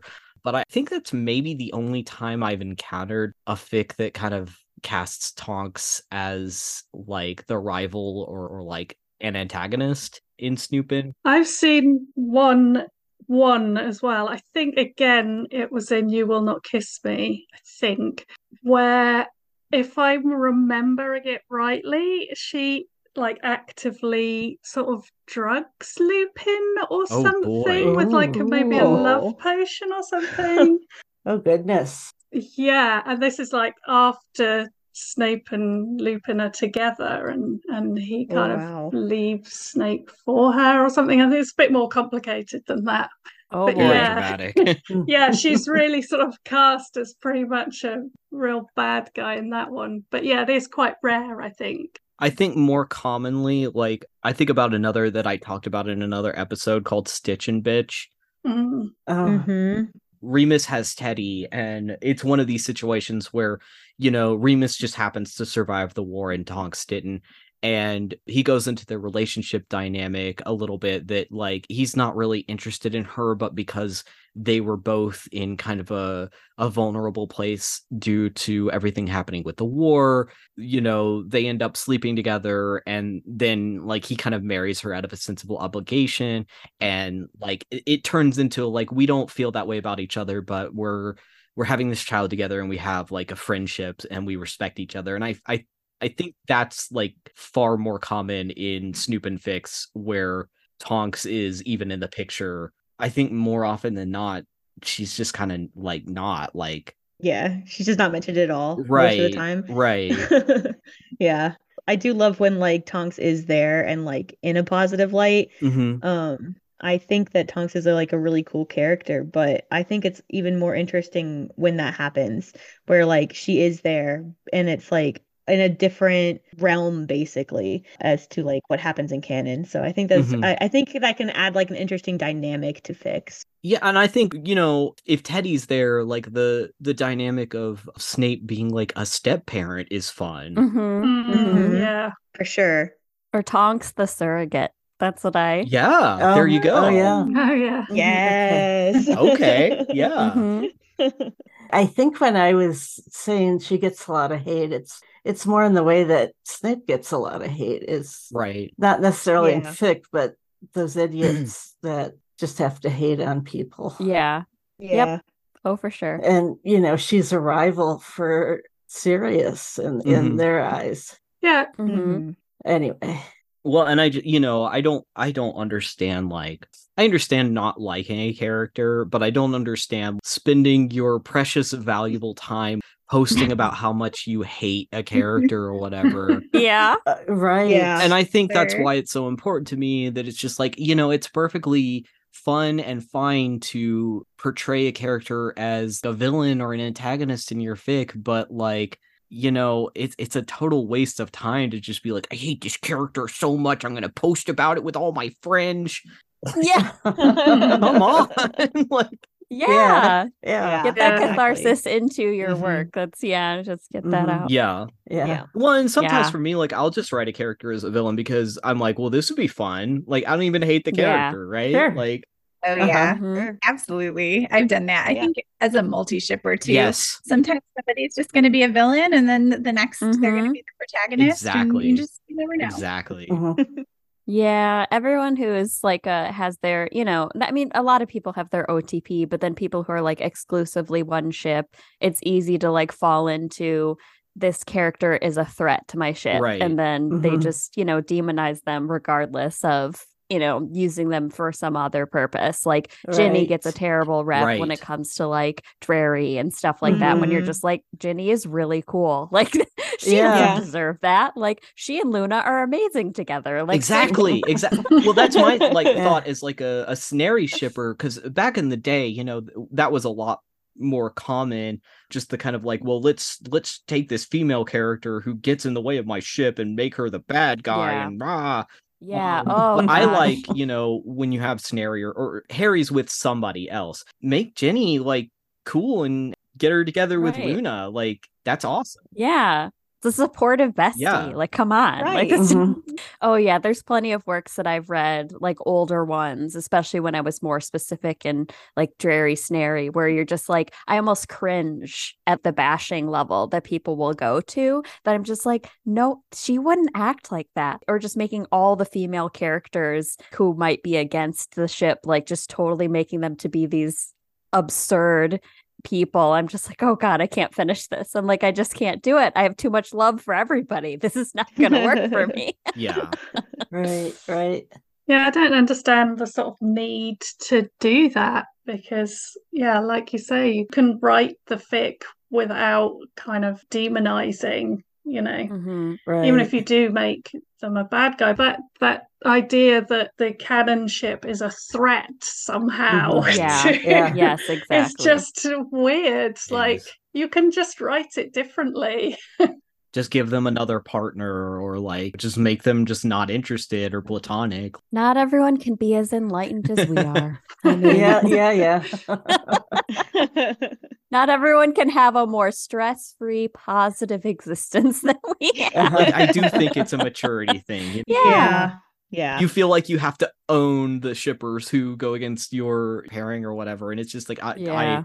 I, I have been too old for that since I was 11. So no, thank you. I think Tonks and Fleur is quite a common pairing, isn't it? In the oh, I love Tonks and Fleur.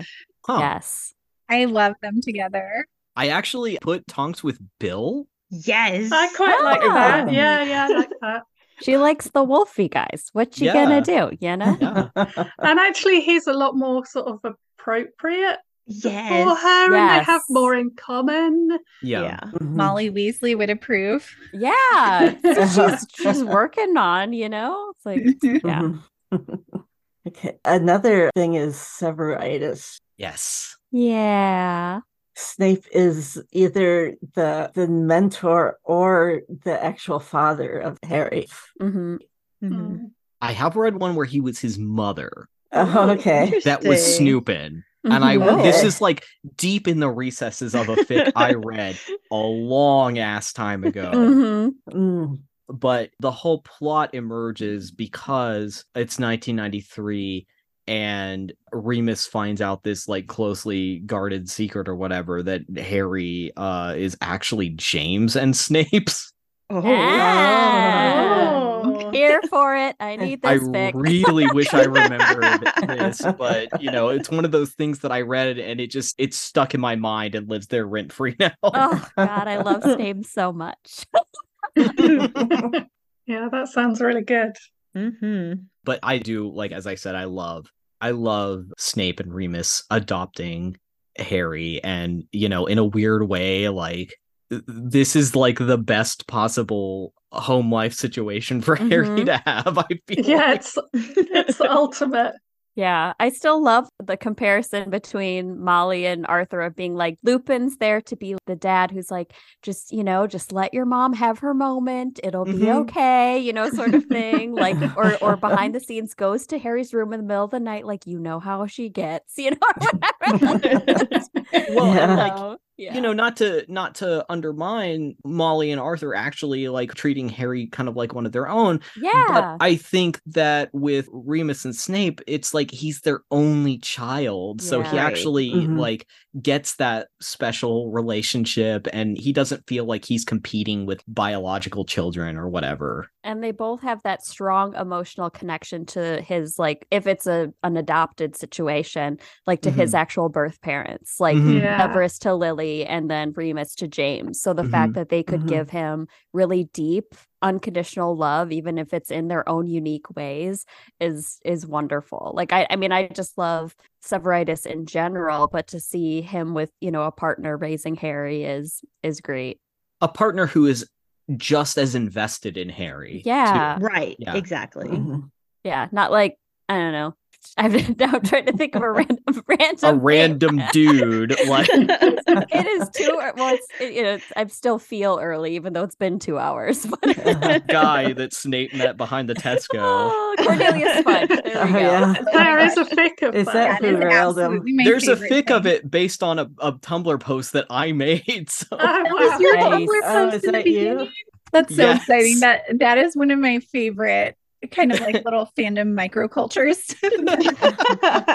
I mean, when I made the post, I was like goofing around, and then somebody wrote like, no, two people wrote like actual fics about it, and it was incredible because the setup for the post was like, what are the other two memories that Snape didn't want anyone to see? And like one was him accidentally calling Minerva mom, and the Yes. other was him getting raw dogged behind a Tesco.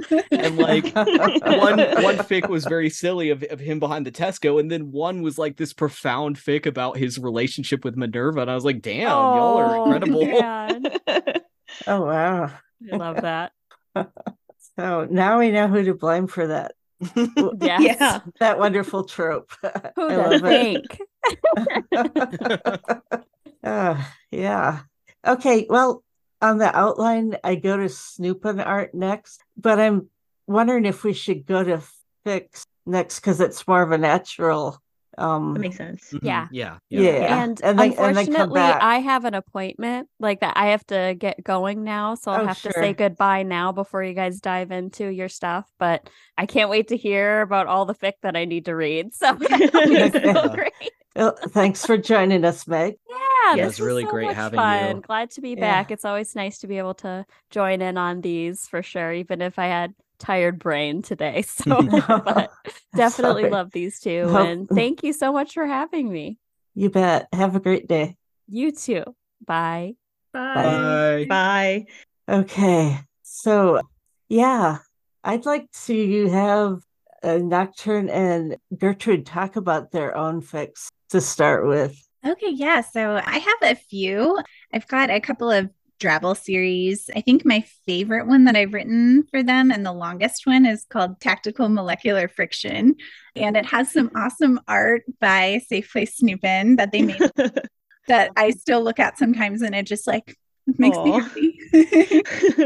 but the premise of that one is it's set during book five times and snape decides that he's going to teach remus how to brew the wolfsbane potion himself and so they kind of set up shop in uh, one of the rooms in grimmauld place and that's kind of just how the general setup is and it was very fun to write i think in the background there's a little dialogue segments with Sirius and Kreacher that were really fun. And throughout the the whole time, Remus is sort of just living at Grimmauld, mooching off of Sirius and feeling guilty. And he's been trying to fix up the place and has some home improvement DIY projects going on in the background. So that one was just a fun one to explore, I think, in part because I feel like in other ships with Snape, there's always that one where he's teaching somebody something about brewing. So I was like, let's do that and make it Snupin. And that was my November nano project from last year. So I was actually proud that I even was able to finish it. nice. It sounds really So, fun. Yeah, that's really good. I really enjoyed that fic. Yeah. The, the premise is brilliant. And I mean, we spoke a little bit about Wolfsbane, but yeah, it's a really, really nice thing to explore with the dynamic between Snape and Lupin revolving literally around that sort of steaming cauldron. I'm sorry, I was just looking at some of your. It looks like you actually, well, Dark as the New Moon is also one of yours. Do you want to say Yeah. something about that? Sure, yeah. So Dark as the New Moon is a post war sort of healing, hurt, comfort, recovery story. And I think that this was written kind of at a time where there were a couple of others. Gertrude actually wrote one called Careful of the Stitches, and Safely Snupin also made some art. Yeah. There's just a little, I don't know if it was circulating on Tumblr. I'm not on Tumblr, but where there's just this idea of the two of them sharing a hospital room immediately after the battle and recovering together. Oh, nice. But yeah, that one was written for, I think, the Remus Lupin Fest. Um, someone prompted it. And so the premise is that they're sharing this hospital room, and Snape is unable to speak, and Remus is blind, and they have to find new ways to communicate and kind of heal together. Yeah, so good. that sounds great. Yeah. It, I thought it was handled so well. There's so many fics that I'm gonna have to read after this. oh, I know. And then, yeah, I have a couple others that I linked, but I feel like crackfic is one of my favorite things to read and write, depending on my mood. and I actually have a couple that are, one of them is like definitely a crackfic. That's the one that's like former headmaster is the title, where they're both portraits after the war. Um, and that oh, I was see. that was prompted by Myth Myth, who is on our server and also a really great writer for the pair. But that one was really fun. It's literally just them like running around in the portraits, getting drunk and like pulling pranks and things. And then my other one, A Step in the Right Direction, is kind of similar humor. That was inspired by another kind of sillier fic that I read when I got back into the fandom. But I think that genre is just really fun with both of them because everything we talked about so far has been so serious. It's very dark. They have all these secrets and angst. And here they are, just, you know, as portraits, living their best life. that sounds great. Okay, Gertrude, you want to talk about your fics? Okay, yeah. Well, the first new Snupin that I wrote is called Artemisia Absinthium. And it started off with the, I think again, it was like a little Tumblr prompt or idea or whatever. What if Snape discovered that Peter Pettigrew was had turned traitor before Lily and James were killed? So yeah, he. Uh, well, I, I won't spoil it too much, but yeah, uh, shenanigans ensue. Uh, lots of Snape being a sneaky spy in that one, and a little bit of cute Snape and Harry, and one quite steamy Snape and Lupin moment. In the first in the first part, it's a whole it became a whole series because of course, I couldn't just write one. it just grew into this massive epic, like basically original story. Yeah, so part part two is where it sort of really gets into the Snupin stuff and Bellatrix being a, a being Bellatrix and uh, all sorts of other stuff. And then I wrote a short little one, which is a platonic Snupin, actually, called Monsters. It's just a little one shot of like, what if Remus actually did attack and kill someone on one of these nightly excursions? And he goes to Snape because Snape is the only other person who knows he's a werewolf, but because they have like animosity between them, he kind of feels like he maybe deserves, he wants Snape to sort of punish him or something. Mm. But yeah, so that's just a short little one. And then Careful of the Stitches that Nocturn mentioned. Yeah, good old, what I call a good old hospital Snupin. there was only one room as opposed to there was only one bed sort of thing. Um. but it sort of has a sort of dark start to it in a way because they're kind of uh, so it's it's post-war and they're both sort of shoved in this side room that's kind of being used for storage because one of them's werewolf and the other one's a death eater and everyone's just like ah just leave them there to die sort of thing Mhm. Oh, and they have to help each other and then obviously fall for each other because it's Snupin Absolutely. One of my faves. that sounds really good. I think that was inspired by Safe Place Snupin's drawing that Nocturn mentioned on Tumblr. Yeah. I was so like shocked when all of that happened because it was just like a quick sketch kind of situation that I did for Lyra and it just like went so many different places. That was so cool to like experience. Yeah, it just had so much sort of character, sometimes as well sketches, because it's like not a complete work in quotation marks. Again, it's sort of quite inspiring. Just you kind of get a little snippet and then, yeah. Yeah, it makes you want to explore it more. Mhm. Yeah. That makes a lot of sense. Yeah. And then my other fic, I've already spoken about the Book of the Sun and the Moon, and that's yeah, ongoing. It's very, very nearly complete. I still am tangling with the last few chapters, but yeah, it, it definitely will be completed, and, and I'm sort of updating that back twice a week at the moment. okay. Okay, we do have quite an extensive list of fics by other authors. Okay, can whoever put them up maybe want to give a quick talk about them? I think Gertrude and I both have recommended some of Bunny Bopper's stories, but I think those are any of them have kind of a really nice range. A lot of them kind of take place during book five or book three, um, sort of with more adult characters. But there's also one called Creature Comforts. I'm not sure if I've linked. Um, that's uh, Marauders era. That is honestly just like so sweet and heartwarming, and it's one of the ones that I go back to just when I need a comfort fic. So that one is definitely good. I know we had talked a little bit about the long road. Hmm. hmm That's, I think, one of the more widespread, like ongoing works in progress. Um, that is after the war, where Lupin is essentially bought as a slave. Um, both he and Teddy, when I, I think his previous owner dies, and then Snape essentially becomes his master. He inherits him. Yeah, Yeah. he inherits him. Yeah. Yes. Oh, Um, that's right. Yeah. him and Teddy both. And the premise is incredibly dark, but I think the dynamics are so well done. It's just this like really gorgeous tale of healing and recovery and growth and the choices that they both have to make um, in their situation. That one is really nice. It's really lovely to read. Like it sort of fit. I feel like I'm being healed as well when I'm reading Yes. it. Yes, exactly that. That one I think is also interesting because it is a post-war fic where the light side wins, but uh enslaving werewolves is still seen as totally fine. So there's a lot of like political stuff that happens in that one as well, which is pretty cool.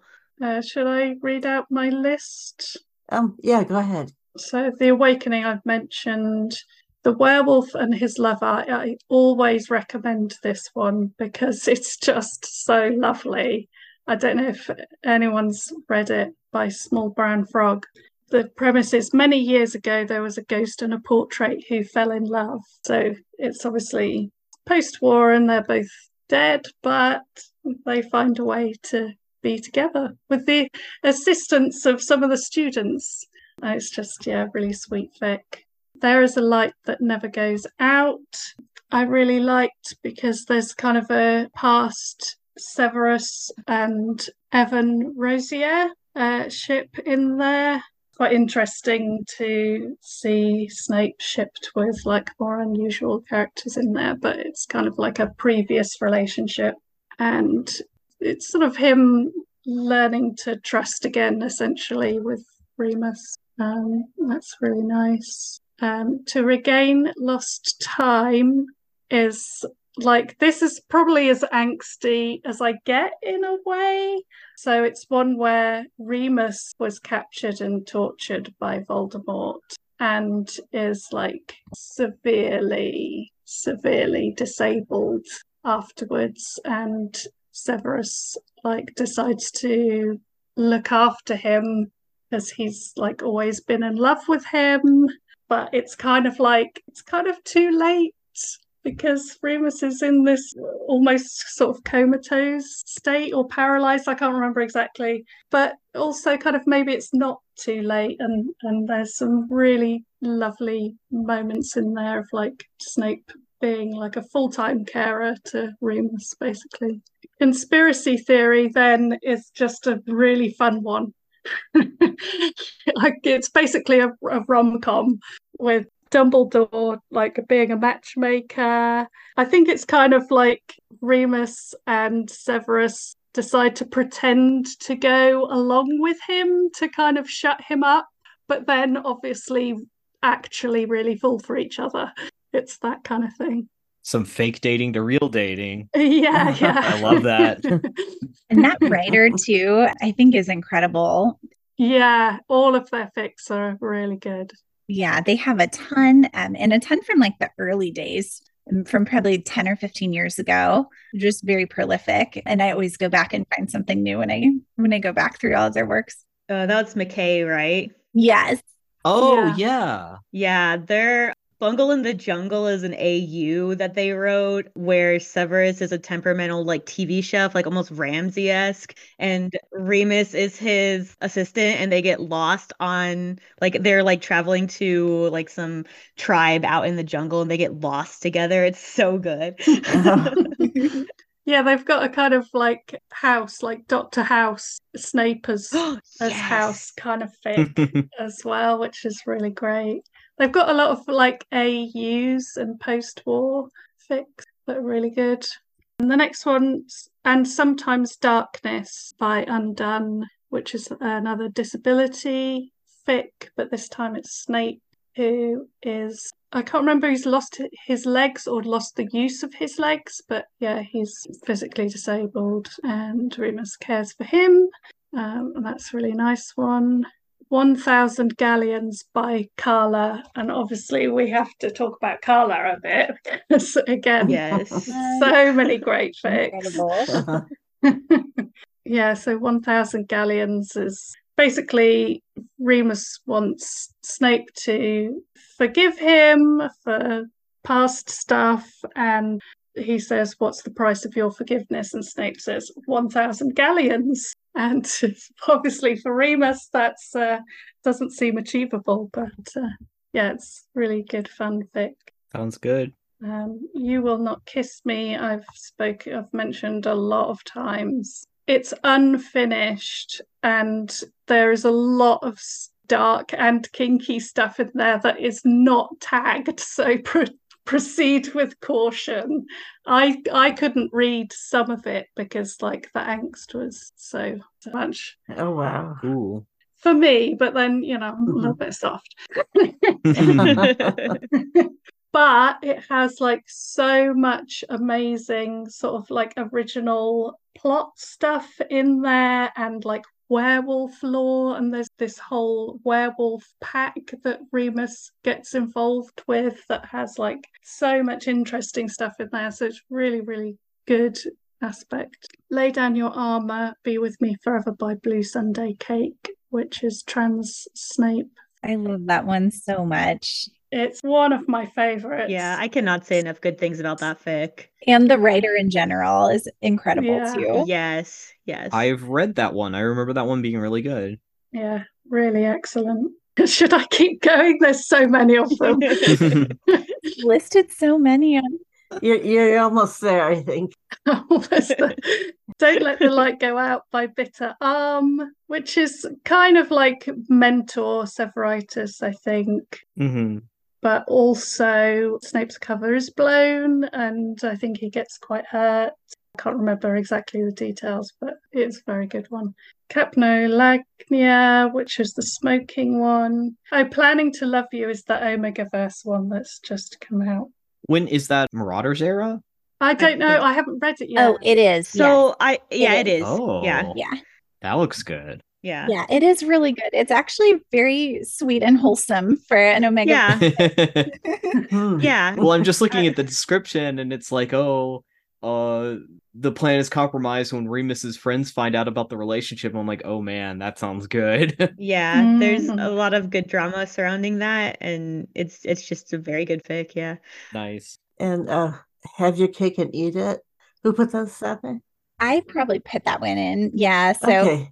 Have Your Cake and Eat It is sort of like a time travel Marauders era story where Remus, it's from his perspective, jumps back in time after the battle, back to his Hogwarts days.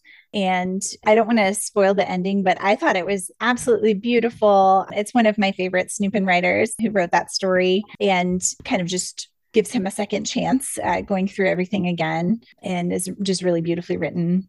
Yeah, I really liked that one. Yeah. Sounds incredible. That's one of those fics where I finished it and I had to like sit down and just like, okay, my life has changed now. What do I do? Yes. yeah, it was so good. It needs, yeah, you need to have some time to marinate and process. Yeah, you really, yeah.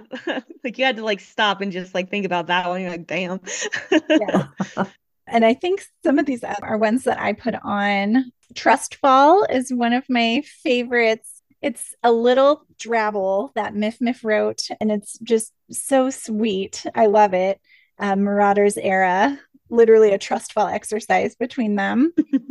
I think we talked about Bunny Bopper's stories, which are all incredible, and The Secret Language of Plants by Andrina. That one is an epic series, and that starts out as like Snupin, Severitus, and then kind of turns into uh, like a Drarry story as it goes through canon. Yeah, Yeah, that one I've Love read. that one. That one's a good one. yeah, really good.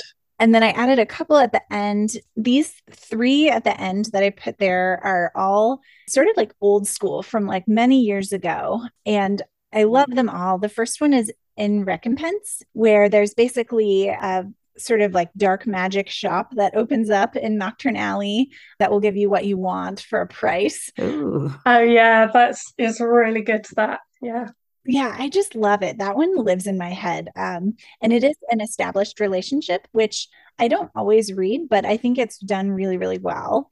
The next one, Midnight in the Owlery. So there's actually two Snupin fics called Midnight in the Owlery, and they're both really good. Um, but the one I linked is from 2006 and Wow. Still like one of the most incredible things I've read. It's mostly from Remus Lupin's perspective, and it's sort of an epistolary story after the war where they're writing these anonymous letters to each other and sort of figure out who each other are.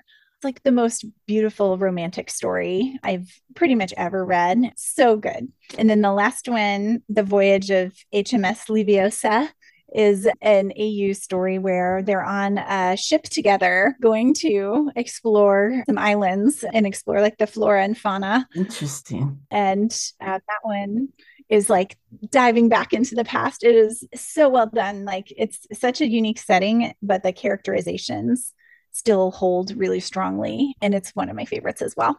I do really like a lot of the old school ones and sometimes I feel like people feel like they have to like be compliant with the later books And I like fics like that. Like I like post-war fics, but I also sometimes miss just like the wild west of not knowing what was going to come in the later books. So people people came up with some Yeah. really creative stuff. Right. Absolutely. Yeah, that was definitely fun. And yeah, I think Snupin is one of those ships that it's so easy to just revisit and find these hidden gems from so many years ago. There's stories out there from like 20 years ago uh, that you can just kind of stumble upon. It's like going gem mining. It's so fun. yes. Yeah. okay, let's talk a little bit about art. We have a safe place Snupin here, who's a wonderful artist. Thank you. Yeah. Yeah. So like when I first started drawing Snupin, I was just in agony because they are like two completely like different at least visually people when you think of them in terms of you know how they're traditionally portrayed. You know you've got like snape who's very like contrasted black and white kind of person with very sharp lines.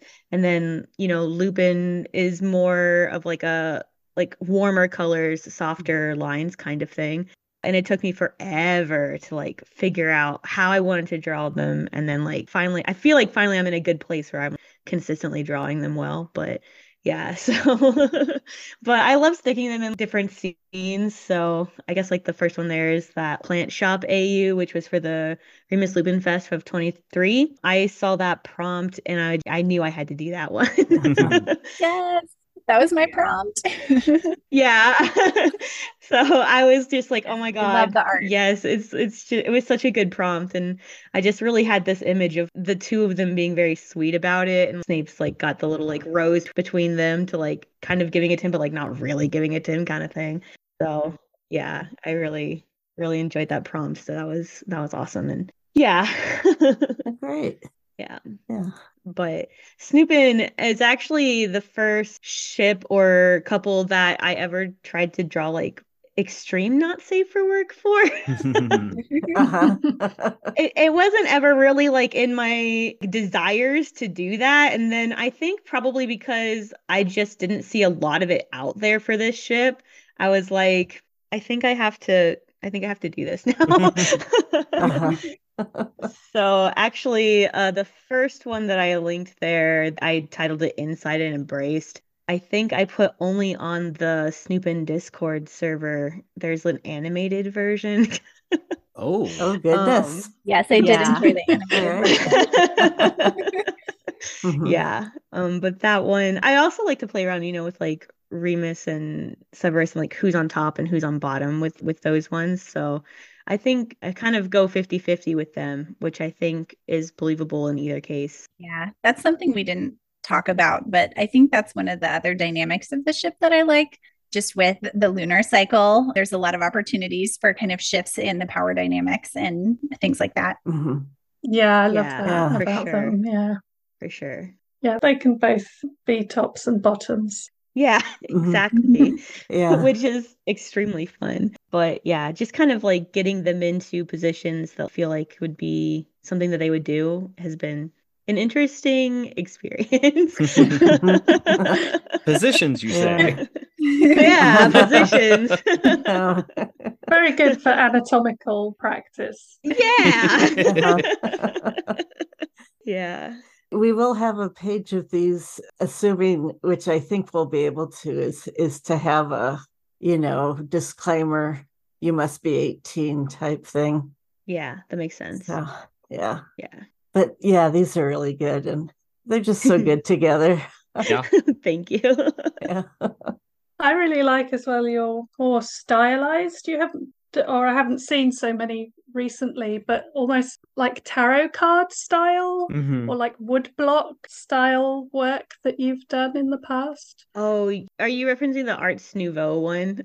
Yeah, yeah, probably. Yeah, I really want to I really want to do another one like that cuz that one that one was very intimidating for me because it is outside of my comfort zone in terms of like stylistic choices. Um, but I got into like an Art Nouveau kick back then, and I was just like really drawing a whole bunch of stuff like that. And I'm feeling myself sliding back into it. So Mhm. maybe keep an eye Oh. out for that. Uh-huh. Yeah, I actually Yeah. thought it kind of really suited your style Aw. somehow. Yeah. Thank you. Yeah, that was one of my like super early Snupins too. I haven't Mm. actually been in this ship for very long. I think Yeah, me it's neither. just been like a little over two years, maybe. Oh, And yeah, so it kind of consumed my life and it's all I think about now. So and it's been that way for two like it, it like started as like a I could see that happening and then a girl that I role play with had asked me for it and I was like uh okay but I don't know anything about it and since then I literally have just have sucked up everything I could find on it I was just like oh my god uh, and it hasn't really stopped so I don't really see it stopping anytime soon yeah, sure. yeah Well, that's good. So we need more. I feel like there's not a huge amount of Snupin art, so we definitely need more of it. we really do. yeah for sure for sure Okay. Did you want to talk about any of your other ones? Uh, I, I'll talk about the curve of his back real quick too, uh, which is another not safe for work one. Um, I would like to talk about that one specifically because Burdened with Pointless Purpose wrote a fic about it. And so Oh. it's like linked in there as well. It's a very like I mean, it's like pure smut fic, but it also has a lot of like heart to it. So I would just recommend that one. He they named it like the same as what I named it, the curve of his back. And it's, you know, basically Severus feeling good in his own skin because of how Remus has is like railing him basically. So Oh hell yeah. yeah, it's super No, but super for real, that- That's like a trope that I love where where Snape is like being affirmed by by just Yeah. getting Oh. absolutely destroyed. yeah, yeah. Yeah. So if if you haven't read that one, then perhaps you should because it's it's really good. That's They did a great job Okay. about it. yeah. yeah. Let's see. Yes, and we looked at so much of Safe Place Snupin's art. We're going to do a separate interview sometime in the near future. Hell yeah, yeah. I'm very Wow. excited about that. Thank you for asking. Oh, sure. Okay, and um, there's reference to a few other Snupin artists. Yeah, I just added a few that I've found. Yeah, just because I like they're not there's not enough of them, but um, Mhm. yeah, I just added tried to add a few of my favorites for for people to look at. My favorite at the moment is the second one down, Asikubi Soda. Oh, yes. Their drawings are so good. I love them. Really, again, kind of a cartoony style. So you get a lot of character in there and sort of little scenes between them that are, are really sweet. Yeah. Yeah. Yeah, they're brilliant. Yeah. I was so excited when they came to Tumblr because I had not run into them before. I guess they were more on Twitter, which I'm- I don't really go Oh. on. Um, but they came to Tumblr recently and have been posting their artwork, and I've just been so impressed with all of them. Like they're so good, and they have such character and heart to them. Like you can really like feel the the scenes that they put them in. It's just Yeah. fantastic. Mhm. Yeah. Yeah. Well, that's great. Yeah, I've, I've enjoyed seeing hers or theirs. Um, not sure about pronouns, but yeah. And let's see. I think we've covered everything. Mm. Thank you, everybody, for hanging on for this Oh yeah. jumbo show. It was absolutely phenomenal. yeah, so much fun. yeah. Yeah, I think the Snupin sort of little fandom it's kind of small but very friendly as far as I've yeah. seen. So yeah. Yeah. Yeah. Definitely am, am more comfortable than uh, like Meg's referred to. I I have had a hard time with with marauders in general, Mm, but yeah, yeah. Mm. but I I can see this, you know. I think when Yeah. where they intersect with Snape in like a good way, that's where I feel comfortable. Like the the broader Marauders fandom can be a little Right. intimidating and hmm hmm you know, I think I don't want to like generalize, but I think that there is some animosity towards Snape fans coming from some people. Yeah, absolutely. Mm. Yeah. Yeah. But I think when you're shipping them with Snape, everybody's happy. yeah. Okay. Yeah, thank you so much for inviting me on here and letting yes. me talk so much. thank you, Gertrude and Nocturn and Safe Place Snupin and Masao. Yeah, it was so much fun. Thank you for having me again. Yes, thank you so much. Thank you. Thanks so much. Hey, everybody have a good one. You too. You too. You too. Okay. Bye-bye. Bye. Bye. Bye. That was awesome. Thanks again to Gertrude Crow, Nocturn, Safe Place Snupin, Masao, and Megs for their observations and insights. Go to our additional reading page at snapechatpodcast.com for links to our guests' great art and stories. There's also an extensive list of other Snupin fics. And here we must say goodbye. We wish we didn't have to, but it hasn't escaped our notice that life isn't fair. Like us on Facebook, follow us on Tumblr and Twitter, or leave a comment on our website at snapechatpodcast.com. We'd love to hear from you. Many thanks to Nix for her continued work on our website. Support us on Ko-fi to help defray costs of production. That's ko-fi.com. Be sure to check out Care of Magical Shippers podcast at alwayssnape.com. Thanks for listening. Until next time, stay snarky.